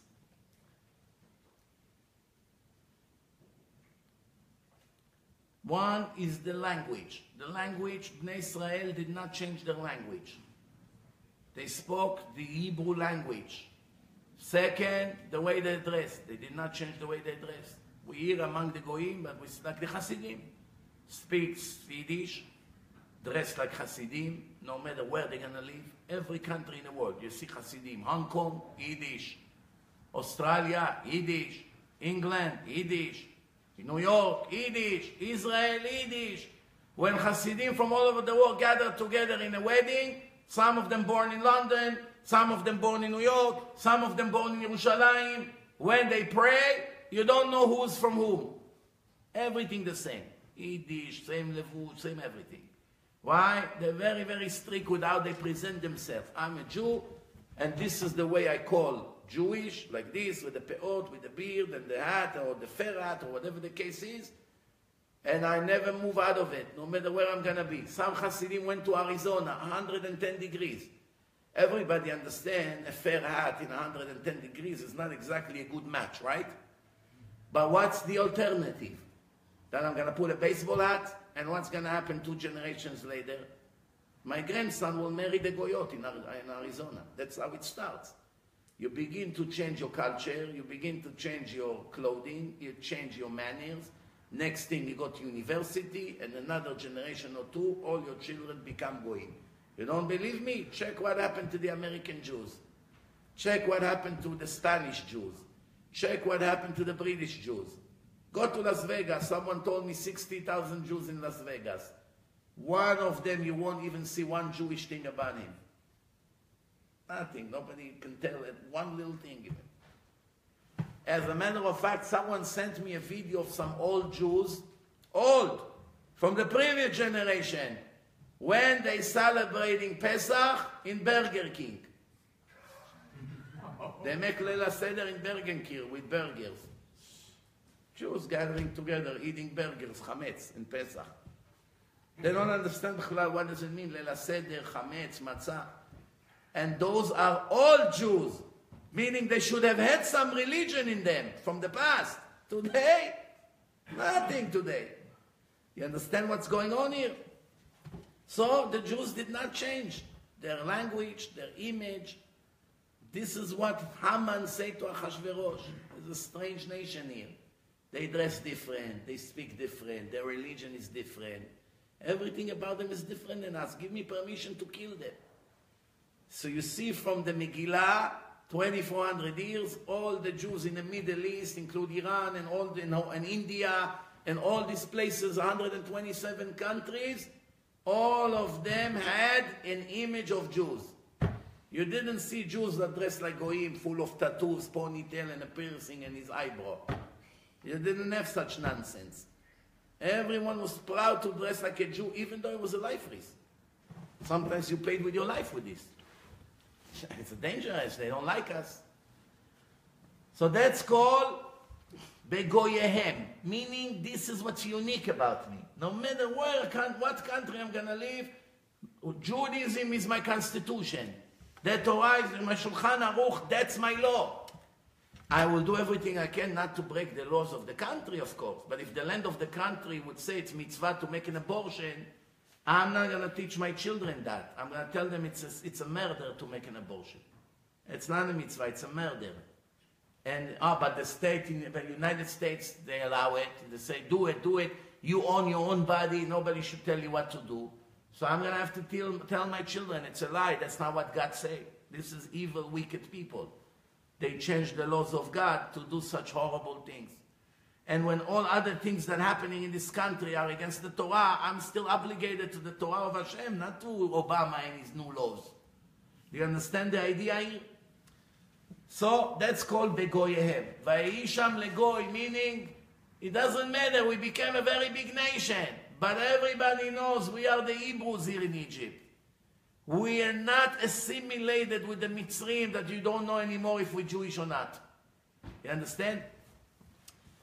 How many Jews here in America they have names that are 100% Texas Goim name?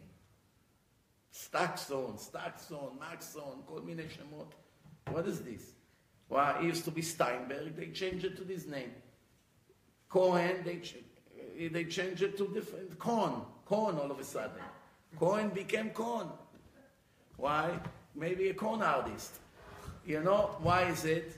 I don't want anyone to know I'm Jewish. If I, some wealthy family refused to put mezuzot. One of the richest family in the world. Don't want any mezuzot in the house. No, no, no, please, please. Well, well, you can afford mezuzot. It's no big deal. No, no, it's not about the money. Don't want mezuzot. Why? I don't want the neighbors to know we're Jewish. Afraid. Man, you're afraid. You're multi-billionaire. You can buy the whole area here. What are you so afraid of? We don't want anybody to know we're Jewish. Right here in New York, families like this, American. Change their name, change anything about them. They hide the fact that they're Jewish. They don't celebrate Jewish holidays, and if they do, quietly, they don't want people in the company to know. And uh, this is how it is. This, this is what's going on. That's not what Yaakov did. Yaakov made sure that everyone over there, include the children of Yosef that born already in Egypt. Over here, we follow the rules of Avraham, Yitzchak, and Yaakov. So, we move on. מצוינים שם. It's written מצוינים. מצוין means great. Extremely great. The Midrash say, besides the fact they didn't change the clothing, Right? The Gaon Mivilna say that uh, the Malchut made a decree on the clothing in this time, 250 years ago. The Goyim in Europe, they said to the Jews, you cannot dress like this anymore. You have to dress like us. Ties, jackets, whatever we dress. We don't, we don't want this, what you're wearing. And they asked the Gaon Mivilna what to do. They're going to kill us. If we dress like Jews, they already told us we'll put you in jail. Imagine they're coming to the Arabs now. We don't allow you to walk with this thing on your head and the burqas that you're wearing and all the and the men wearing this dress. You're not allowed to dress like this in our country. What's going to happen? Demonstration, riots, burning cars, blowing up places. Who would even dare to do such things? So when they did it to the Jews in the time of the Gaon Mivilna, they asked him what to do. Pasak. He made a halacha, psak halacha. What was his psak halacha? Who knows? The Gaon Mivilna, the biggest Ashkenazi rabbi in the world at that time. Ask him what to do. What would you answer if you're the chief rabbi? They tell you, Rabbi, we have to dress like the goyim. Otherwise, they put us in jail. Or who knows what else they're going to do to us. The answer, Zo Gezerat Shmad. This is a decree to kill all Jews. That's how you have to look at it. You're not allowed to change your Jewish clothes even if they kill you. You say Shema Israel and let them kill you. They kill 5, 10, 20 and they leave you alone. And they forget about this law. Better 5, 10, 20 or 30 will die now and we're all going to stay Jews. That, or, or if we're going to surrender to them in two, three generations, none of us will stay Jew. We all will assimilate with them. They'll take us, we marry them, it will be the end of us. We'll all be goyim. Better to die for it now and go to heaven than to become like them in two, three generations. All our children will be in public school, going to with Christian girls and marry them, and that will be the end of us. You already saw where it's going. He told them, "Yehareg velo ya'avor." And later, when they published his book, they took it out of the book that the Christians won't see that there was this psak halacha. Them, if they come to you, you die and you don't agree. But they didn't want to write it down. Like some parts of the Talmud was deleted, that the Christians won't see it. They spoke against JC. So they took it out of the Gemara. Why? First, it would make them burn it. They go crazy when they see their God. They make mockery out of him. And the second thing is they can hurt people. Imagine you do something to the Quran. Muslims will go crazy against you. If you take a Quran now in Manhattan, where you see, uh, I don't know, in Atlantic Avenue in Brooklyn. Hey, Mustafa, Ahmed, see, see, you see this? Shh, put it on fire. What's going to happen? Immediately they'll kill you. Doesn't matter who's going to be there, men, women, children. Right away they begin to throw things at you if they have guns. Immediately they'll kill you. Why? Because you hurt their feeling. This is holy for them. They believe it's from God. So that's like a war against God. Oh, you're fighting against God? We have to kill you. This is in their mind. Go and convince them now that it's not from God. Just, uh, you know, okay, no, that's another issue. But in their mind, it's worth to die for that. I heard someone say a very nice sentence. Let's see if you know who said it. You probably would know. But don't say the answer right away. He said, if there's nothing worth dying for, there's also nothing worth living for. Did you hear what it is? Very clever sentence. If you don't have in your life something with value that it's worth dying for it, you wa- you're willing to die for that cause, then your life basically has no value. It's, it's not worth living for anything. If you don't have something to die for, you don't have something to live for. Who say that? Which American leader say that?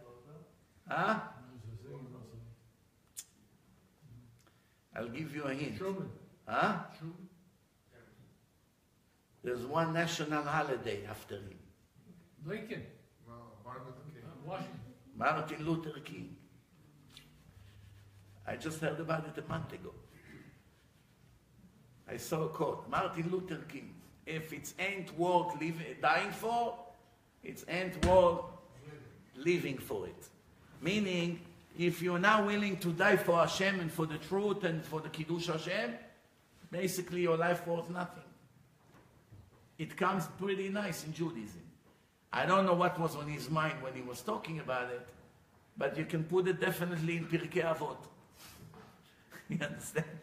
But this is it. So the the next thing, it says, ויראו אותנו המצרים, right? Before that it says, ואת ערום ועריה. ואעבור עלייך וירך מתבוססת בדמייך, ואומר לך בדמייך חיי, ואומר לך בדמייך חיי. We also say it in the ברית מילה. This pasuk. Why do we say בדמייך חיי, בדמייך חיי twice? Which bloods we talking about here? One, the, the circumcision. Second, Korban Pesach. We took from the blood and put it on the mezuzot. So there are two kinds of bloods here. One, circumcision, and one, the blood of the Korban Pesach. So what does it mean, ve'at erom ve'eria? Ask all the Israelis in Israel. If you find one that knows the answer, I'll be very surprised. Erom, everybody knows. Erom means naked. What's eria? Erom ve'eria. What is it? We say it for so many years in the Haggadah. Nobody even asked what it is. Rabbi, can you tell me what is the meaning of this word? What does it mean, ve'at erom ve'eria? The answer, the Gaon Mivilna explained, the mitzvot of the human being creates an alphabet for his soul in the next world. When your soul goes up to the court of heaven, you already have special kilt that you're wearing, and the image of this dress, it was made from all the mitzvot you did. Meaning you have 613 laws. Each one of them connects to, there are 248 positive commandments, that each one of them connects to 248 positive commandments. 248 organs, 248 commandments. 365 restrictions in the Torah, 365 ligaments in the body of the human being. Each ligament connects to restriction. Each organ connects to a positive commandment. So when you do all the mitzvot, when you come out, your image is complete, like a puzzle with 613 parts, and it's a beautiful image. If you only do half of the mitzvot, it's a puzzle that have 300 pieces. 300 and, uh, and other pieces and 13 are missing. So you have a little bit missing here, a little bit in the middle, a little bit on the bottom. You don't see such a perfect image. If you do basically no mitzvot, you have five, six mitzvot in your whole life. Mezuzah, Brit Milah, you know, a few mitzvot. Here and there you give a little tzedakah. So you have light in some parts of the image, of the soul, but the rest is all dead. Nothing, no image. So the mitzvot create this, in Kabbalah, it's called Chaluka de Rabbanan. When we die, Hashem takes the physical body and he goes to the grave and disposed after 11 months by the worms and the snakes in the ground. So obviously this body is finished. That's it. So where the soul is going to be stored now? The store goes up to Shamayim. The store needs a new home. Until now it was in a home called body. So they have the same exact image like you. The same way you look now in this world, they put you in a new body. But this body is not physical. It's not like here, when you hold it, when you hit your body, you feel something because it's physical. No. This is a spiritual alphabet. It's called in Kabbalah Chaluka de Rabbanan. Chaluk means, uh, what do you call these long things that we wear when we come? Robe, like a robe.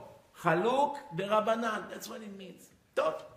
So the Gaon is explained, the nation of Israel were in Egypt, there was no mitzvot yet. That's before the Torah was given. They're all slaves, they don't have time to keep mitzvot. So they were in a status of Erom ve'eria. Erom means no honorable clothes. Nothing.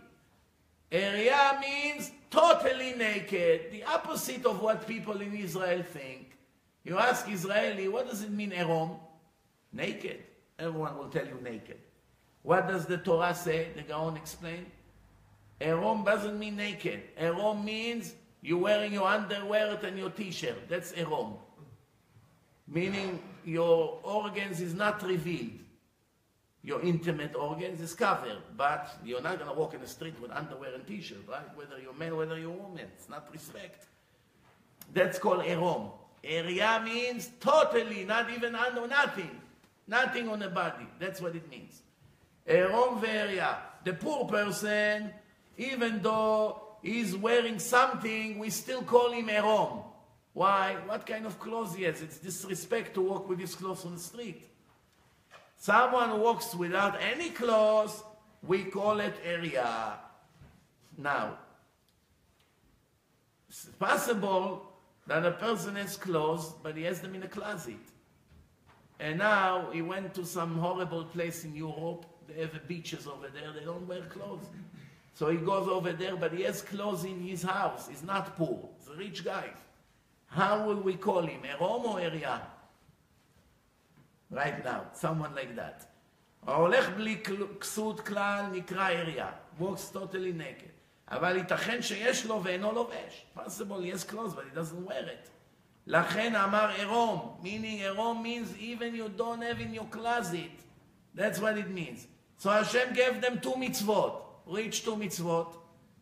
One in the body, right? Brit Milah. And the second one, Mitzvah Pesach, Korban Pesach, which to give them honor, like to get them out of Erom and to get them out of Eria. We have two or three minutes left. I will say one or two more things and we're done. ויראו אותנו המצרים. Three things are said here. ויראו אותנו המצרים. The Egyptian meant only bad for us. They had nothing good in mind for us, that's obvious. ויענונו. What does it mean, ויענונו? ויענונו means they tortured us in, in physical work that makes the body suffer. ויתנו עלינו עבודה קשה. They made us work very hard. But why does it have to describe the suffering in three different languages? The Torah is speaking in a very short way. The Torah say, ויראו אותנו המצרים, ויענונו, ויתנו עלינו עבודה קשה. Why? Say one of them and we get the point. Say that they gave us hard work and we get the point. Say ויענונו, they torture us, we get the point. Say ויראו אותנו, they did bad things to us, we'll get the point. Why do you have to describe it in three different ways? The answer, Rabotai, one was physical work, like you pick up heavy stuff.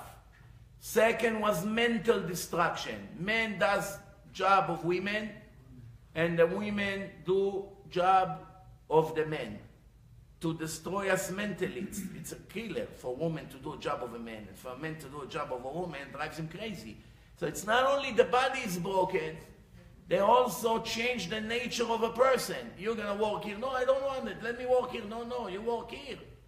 So you see that it wasn't enough for them to make us suffer. They also wanted to break our spirit. And what does it mean, "Vayare'u otanu"? None of what we did was for our own good. Everything was for their own good. I give you an example. Sometimes you have a boss. He comes to you and say to you, Reuven, I know right now you're making $15 an hour because you're working here. How about I need someone in a different department? I wanted to offer you the job before I say to someone else. Over there, you're going to make $25 an hour. It's much harder than here, but you're going to make an extra $100 a day. I want to give you the first opportunity. So that's not vayareu. Meaning, I mean to benefit from moving you to there. But at the same time, in my mind, I also want to benefit you, not only me. That's no problem. But when I do everything for me and I don't care anything about you, meaning all my intention is to make you suffer and to make myself enjoy, that's called vayareu otanu hamitzri. You see the language of the Haggadah, every word has a depth in it. If you just read it like you know simple Hebrew, you don't understand anything. You have to understand the term. Each term is different than the other, and there's no coincidence why it's sometimes triple, sometimes four languages, sometimes double language. Each one means something else. We have to learn it in the night of the Seder. How are you going to know it? You have to know these expressions. Vanitzak el Hashem. We scream to Hashem. וניצק אל השם, וישמע השם את קולנו. וישמע השם את קולנו. Who knows what does it mean וניצק את השם? וניצק אל השם. What does it mean לצעוק אל השם? It's written that Hashem heard our screaming, and at the same time it says, ותעל שבעתם אל השם. Let me read to you what it means. צעקה, what does it mean לצעוק in Hebrew? הוא צועק. What does it mean צועק? צועק mean בקול רם. You raise your voice. What does it mean קול? קול. משמיע קול. What does it mean משמיע קול? Technically the same thing like צועק, no? Raising your voice. No. משמיע קול means that the voice comes from the heart. You don't just scream. Sometimes you can scream on a child, but you're pretending. It doesn't really bother you what he does. But because you told him before not to do it, now you have to teach him manners. It doesn't, you don't care if he does it or not. So now you have to put a show so you raise your voice, but it doesn't bother your heart. You're not getting angry. Your pulse doesn't go faster. You're not becoming red.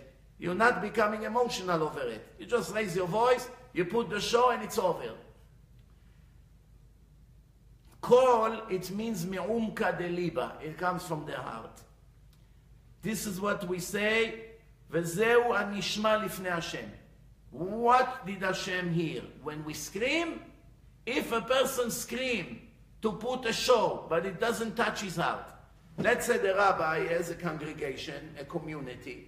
He opened the Aron HaKodesh. Let's scream to Hashem that we have tragedies in our community.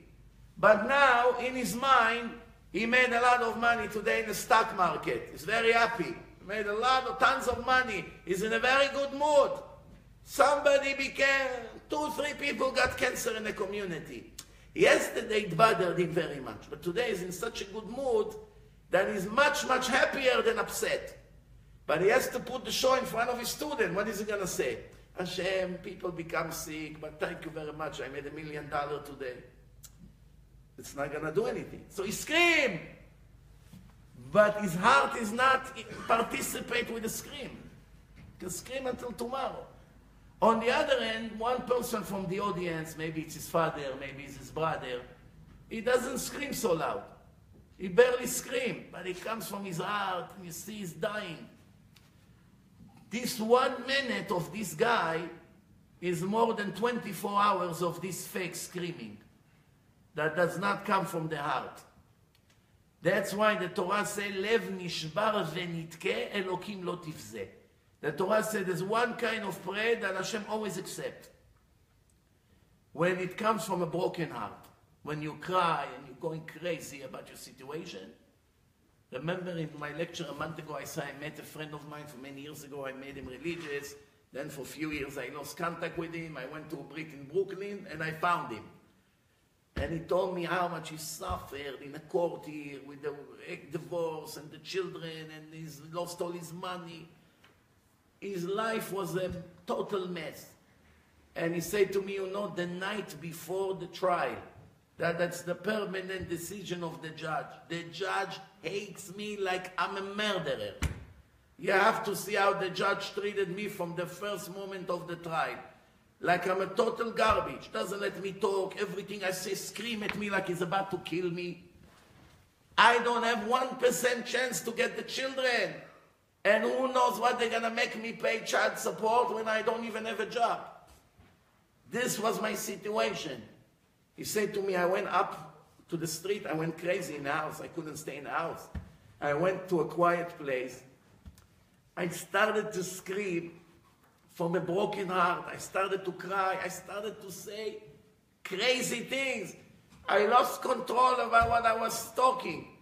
I started to scream. I blame Hashem. What do you want? You want my children to go to public school? Where you are? Why are you doing this? I'm not fighting for myself.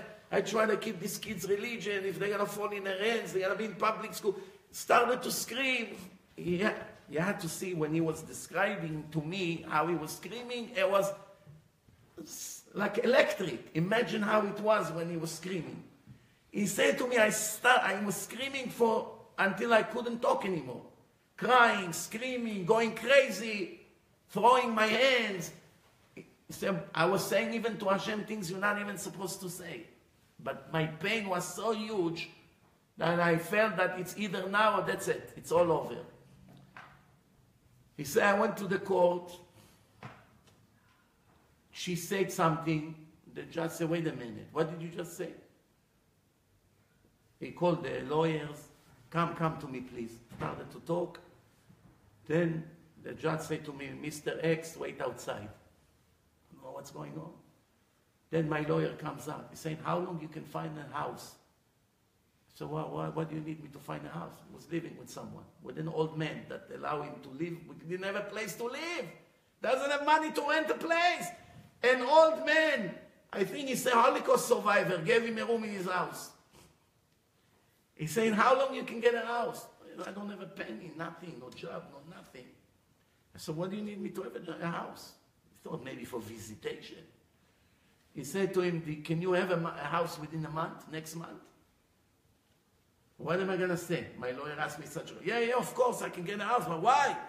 I think the judge totally changed. I don't know what's going on, the lawyer said. I don't understand. I really don't understand. I never saw in my life such a thing.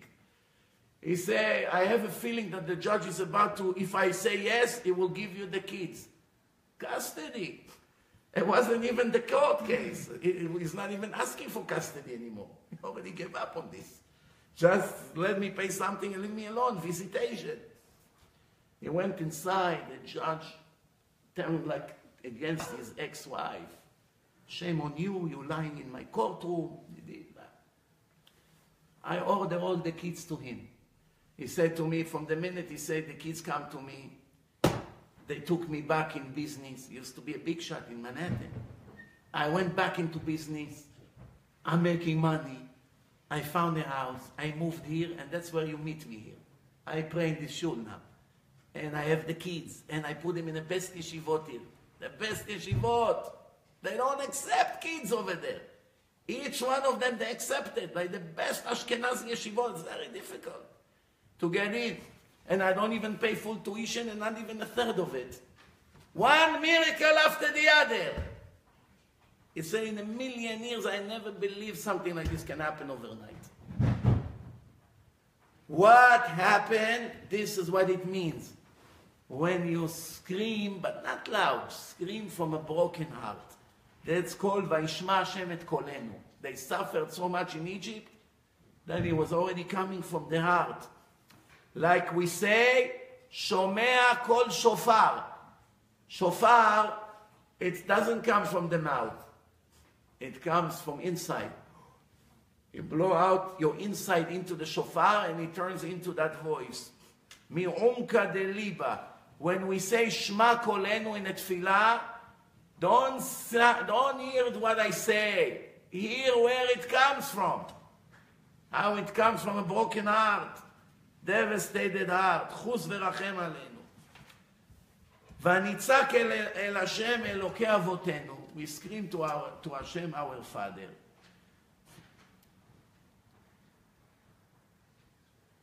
כמו שנאמר, ויהי בימים הרבים ההם, וימות מלך מצרים. Hashem made Paro died. I have a question for you. We have a rule in Judaism. Every time it says Vayehi, ויהי בימי אחשורוש, ויהי בימים הרבים ההם. What does it mean ויהי? Is this a positive way or a negative way to describe the situation? When do you use the word ויהי? When something bad is coming or when something good is coming? Yeah. Huh? Let me read it to you. למה נאמר ויהי לשון צער? ויהי means a tragedy. הרי טוב שמת. It's good that the king of Egypt died. Hitler died. It's good or bad? So why the Torah call it Vayehi, that it's bad? It should be something good. לפי שלא באמת מת. He didn't really die. He became leprosy. He had leprosy, צרעת, מצורע. Like the like, like Gemara teach us. Someone who become with leprosy count like he died. Few people count like dead. You become blind, it count like you died. You lost all your money, it count like you died. You become with leprosy, it count like you died. Why is it? So why is it Vayehi? Okay, it's very good news. He got leprosy. No. Now he's gonna slaughter 300 Jewish babies every day, take their blood, fill up his jacuzzi with blood of Jewish kids, and sit inside for hours every day. Because they believe that that's the cure for the leprosy. So now, from the minute he got leprosy, every day 300 Jewish boys will be slaughtered, take away their blood, throw them to the garbage. That's what's gonna happen. That's why it's Vayehi. בימים ההם וימות מלך מצרים ויאנחו בני ישראל מן העבודה. Now he has leprosy, he sits in a jacuzzi. He doesn't have time to take care of the slavery in Auschwitz and the camps. So now they have relief. We have relief. We don't work so hard like before. Why? Because the king who made us all these problems sitting in a bath covered with Jewish blood. ותעל שוועתם אל האלוקים מן העבודה. שוועתם. It's written in Bereshit, every makom that it says Vayehi, it's a place of a sorrow and pain. והיה לשון שמחה. והיה ביום ההוא, it's happiness. ויהי sadness. Remember this. Okay. And then and they ask, why, why you, you say over there? Rab, the Gaon Mivilna says, ויהי, it's also לשון עתיד. From now on, that's what's going to happen. Right? So it says like this. This is the clue of the light that Adam Arishon was, he had it. It's written in the Torah, in Bereshit. It says like this. ויהי אור. ויהי אור, נכון? The Torah say, ויהי אור. בראשית ברא אלוקים את השמיים ואת האבא בפפה, ויהי אור. ויאמר השם ויהי אור. Right? ולאור קרא יום, ולחושך קרא לילה. ויהי אור. ויהי אור is a good thing or a bad thing? Until now it was totally pitch black. Now finally the light came out. So it's a good thing or a bad thing? It's a good thing, no? So why the Torah say ויהי אור? It should say והיה אור. Why it's bad? No, no, no, Vaya means Lashon Atid. Haya or it's in the past. Vaya makes it future. Okay. So why why Vayayor? It should it should be a language Vayayor. It's a good thing light. No. Because this light was only for four days. In the four days that Hashem took away this light. With this light, Adam could have seen like MRI from the walls, with no limitation, no, no, no distance, no problems. You see non-stop to anywhere you want. You see and you see and you see. You have no limit. Today you can see only 100 yards. That's it. You don't see anymore. You need glasses sometimes. Oh, it's too far. I can't see. But the light of Adam Arishon was a spiritual light, which was replaced from the light of the sun. So it's a downgrade. So why Vayi? So bad that I made such a pure, perfect light, and now you made a sin and I have to take it away from you. So where is this light? That's called Ora Ganuz. This light will become the light after all the resurrection of the dead, and all the tzaddikim will come back, and we come back to the level of Adam Arishon before the sin. Nobody will die, no more giving birth, no more incarnations, no more war, no more evil inclination, no more laziness, no more sicknesses, no one is blind, no one is dead, nobody has to work, nobody has to kill himself, traffic, wars, everything will be gone from the world. That's when this light will come back. לעתיד לבוא לצדיקים. It's called אור הגנוז. It's a spiritual light. It does not come from the sun. It's a spiritual divine light. Right now, we have a light from the sun which is also half spiritual. The light of the sun is half physical, half spiritual. Physical because it has a speed, 300,000 kilometers per second. Something that has a speed, it's physical. But it's also spiritual because once you stop the light and then you remove the obstacle, it accelerates back to 300,000 kilometers per second without any energy.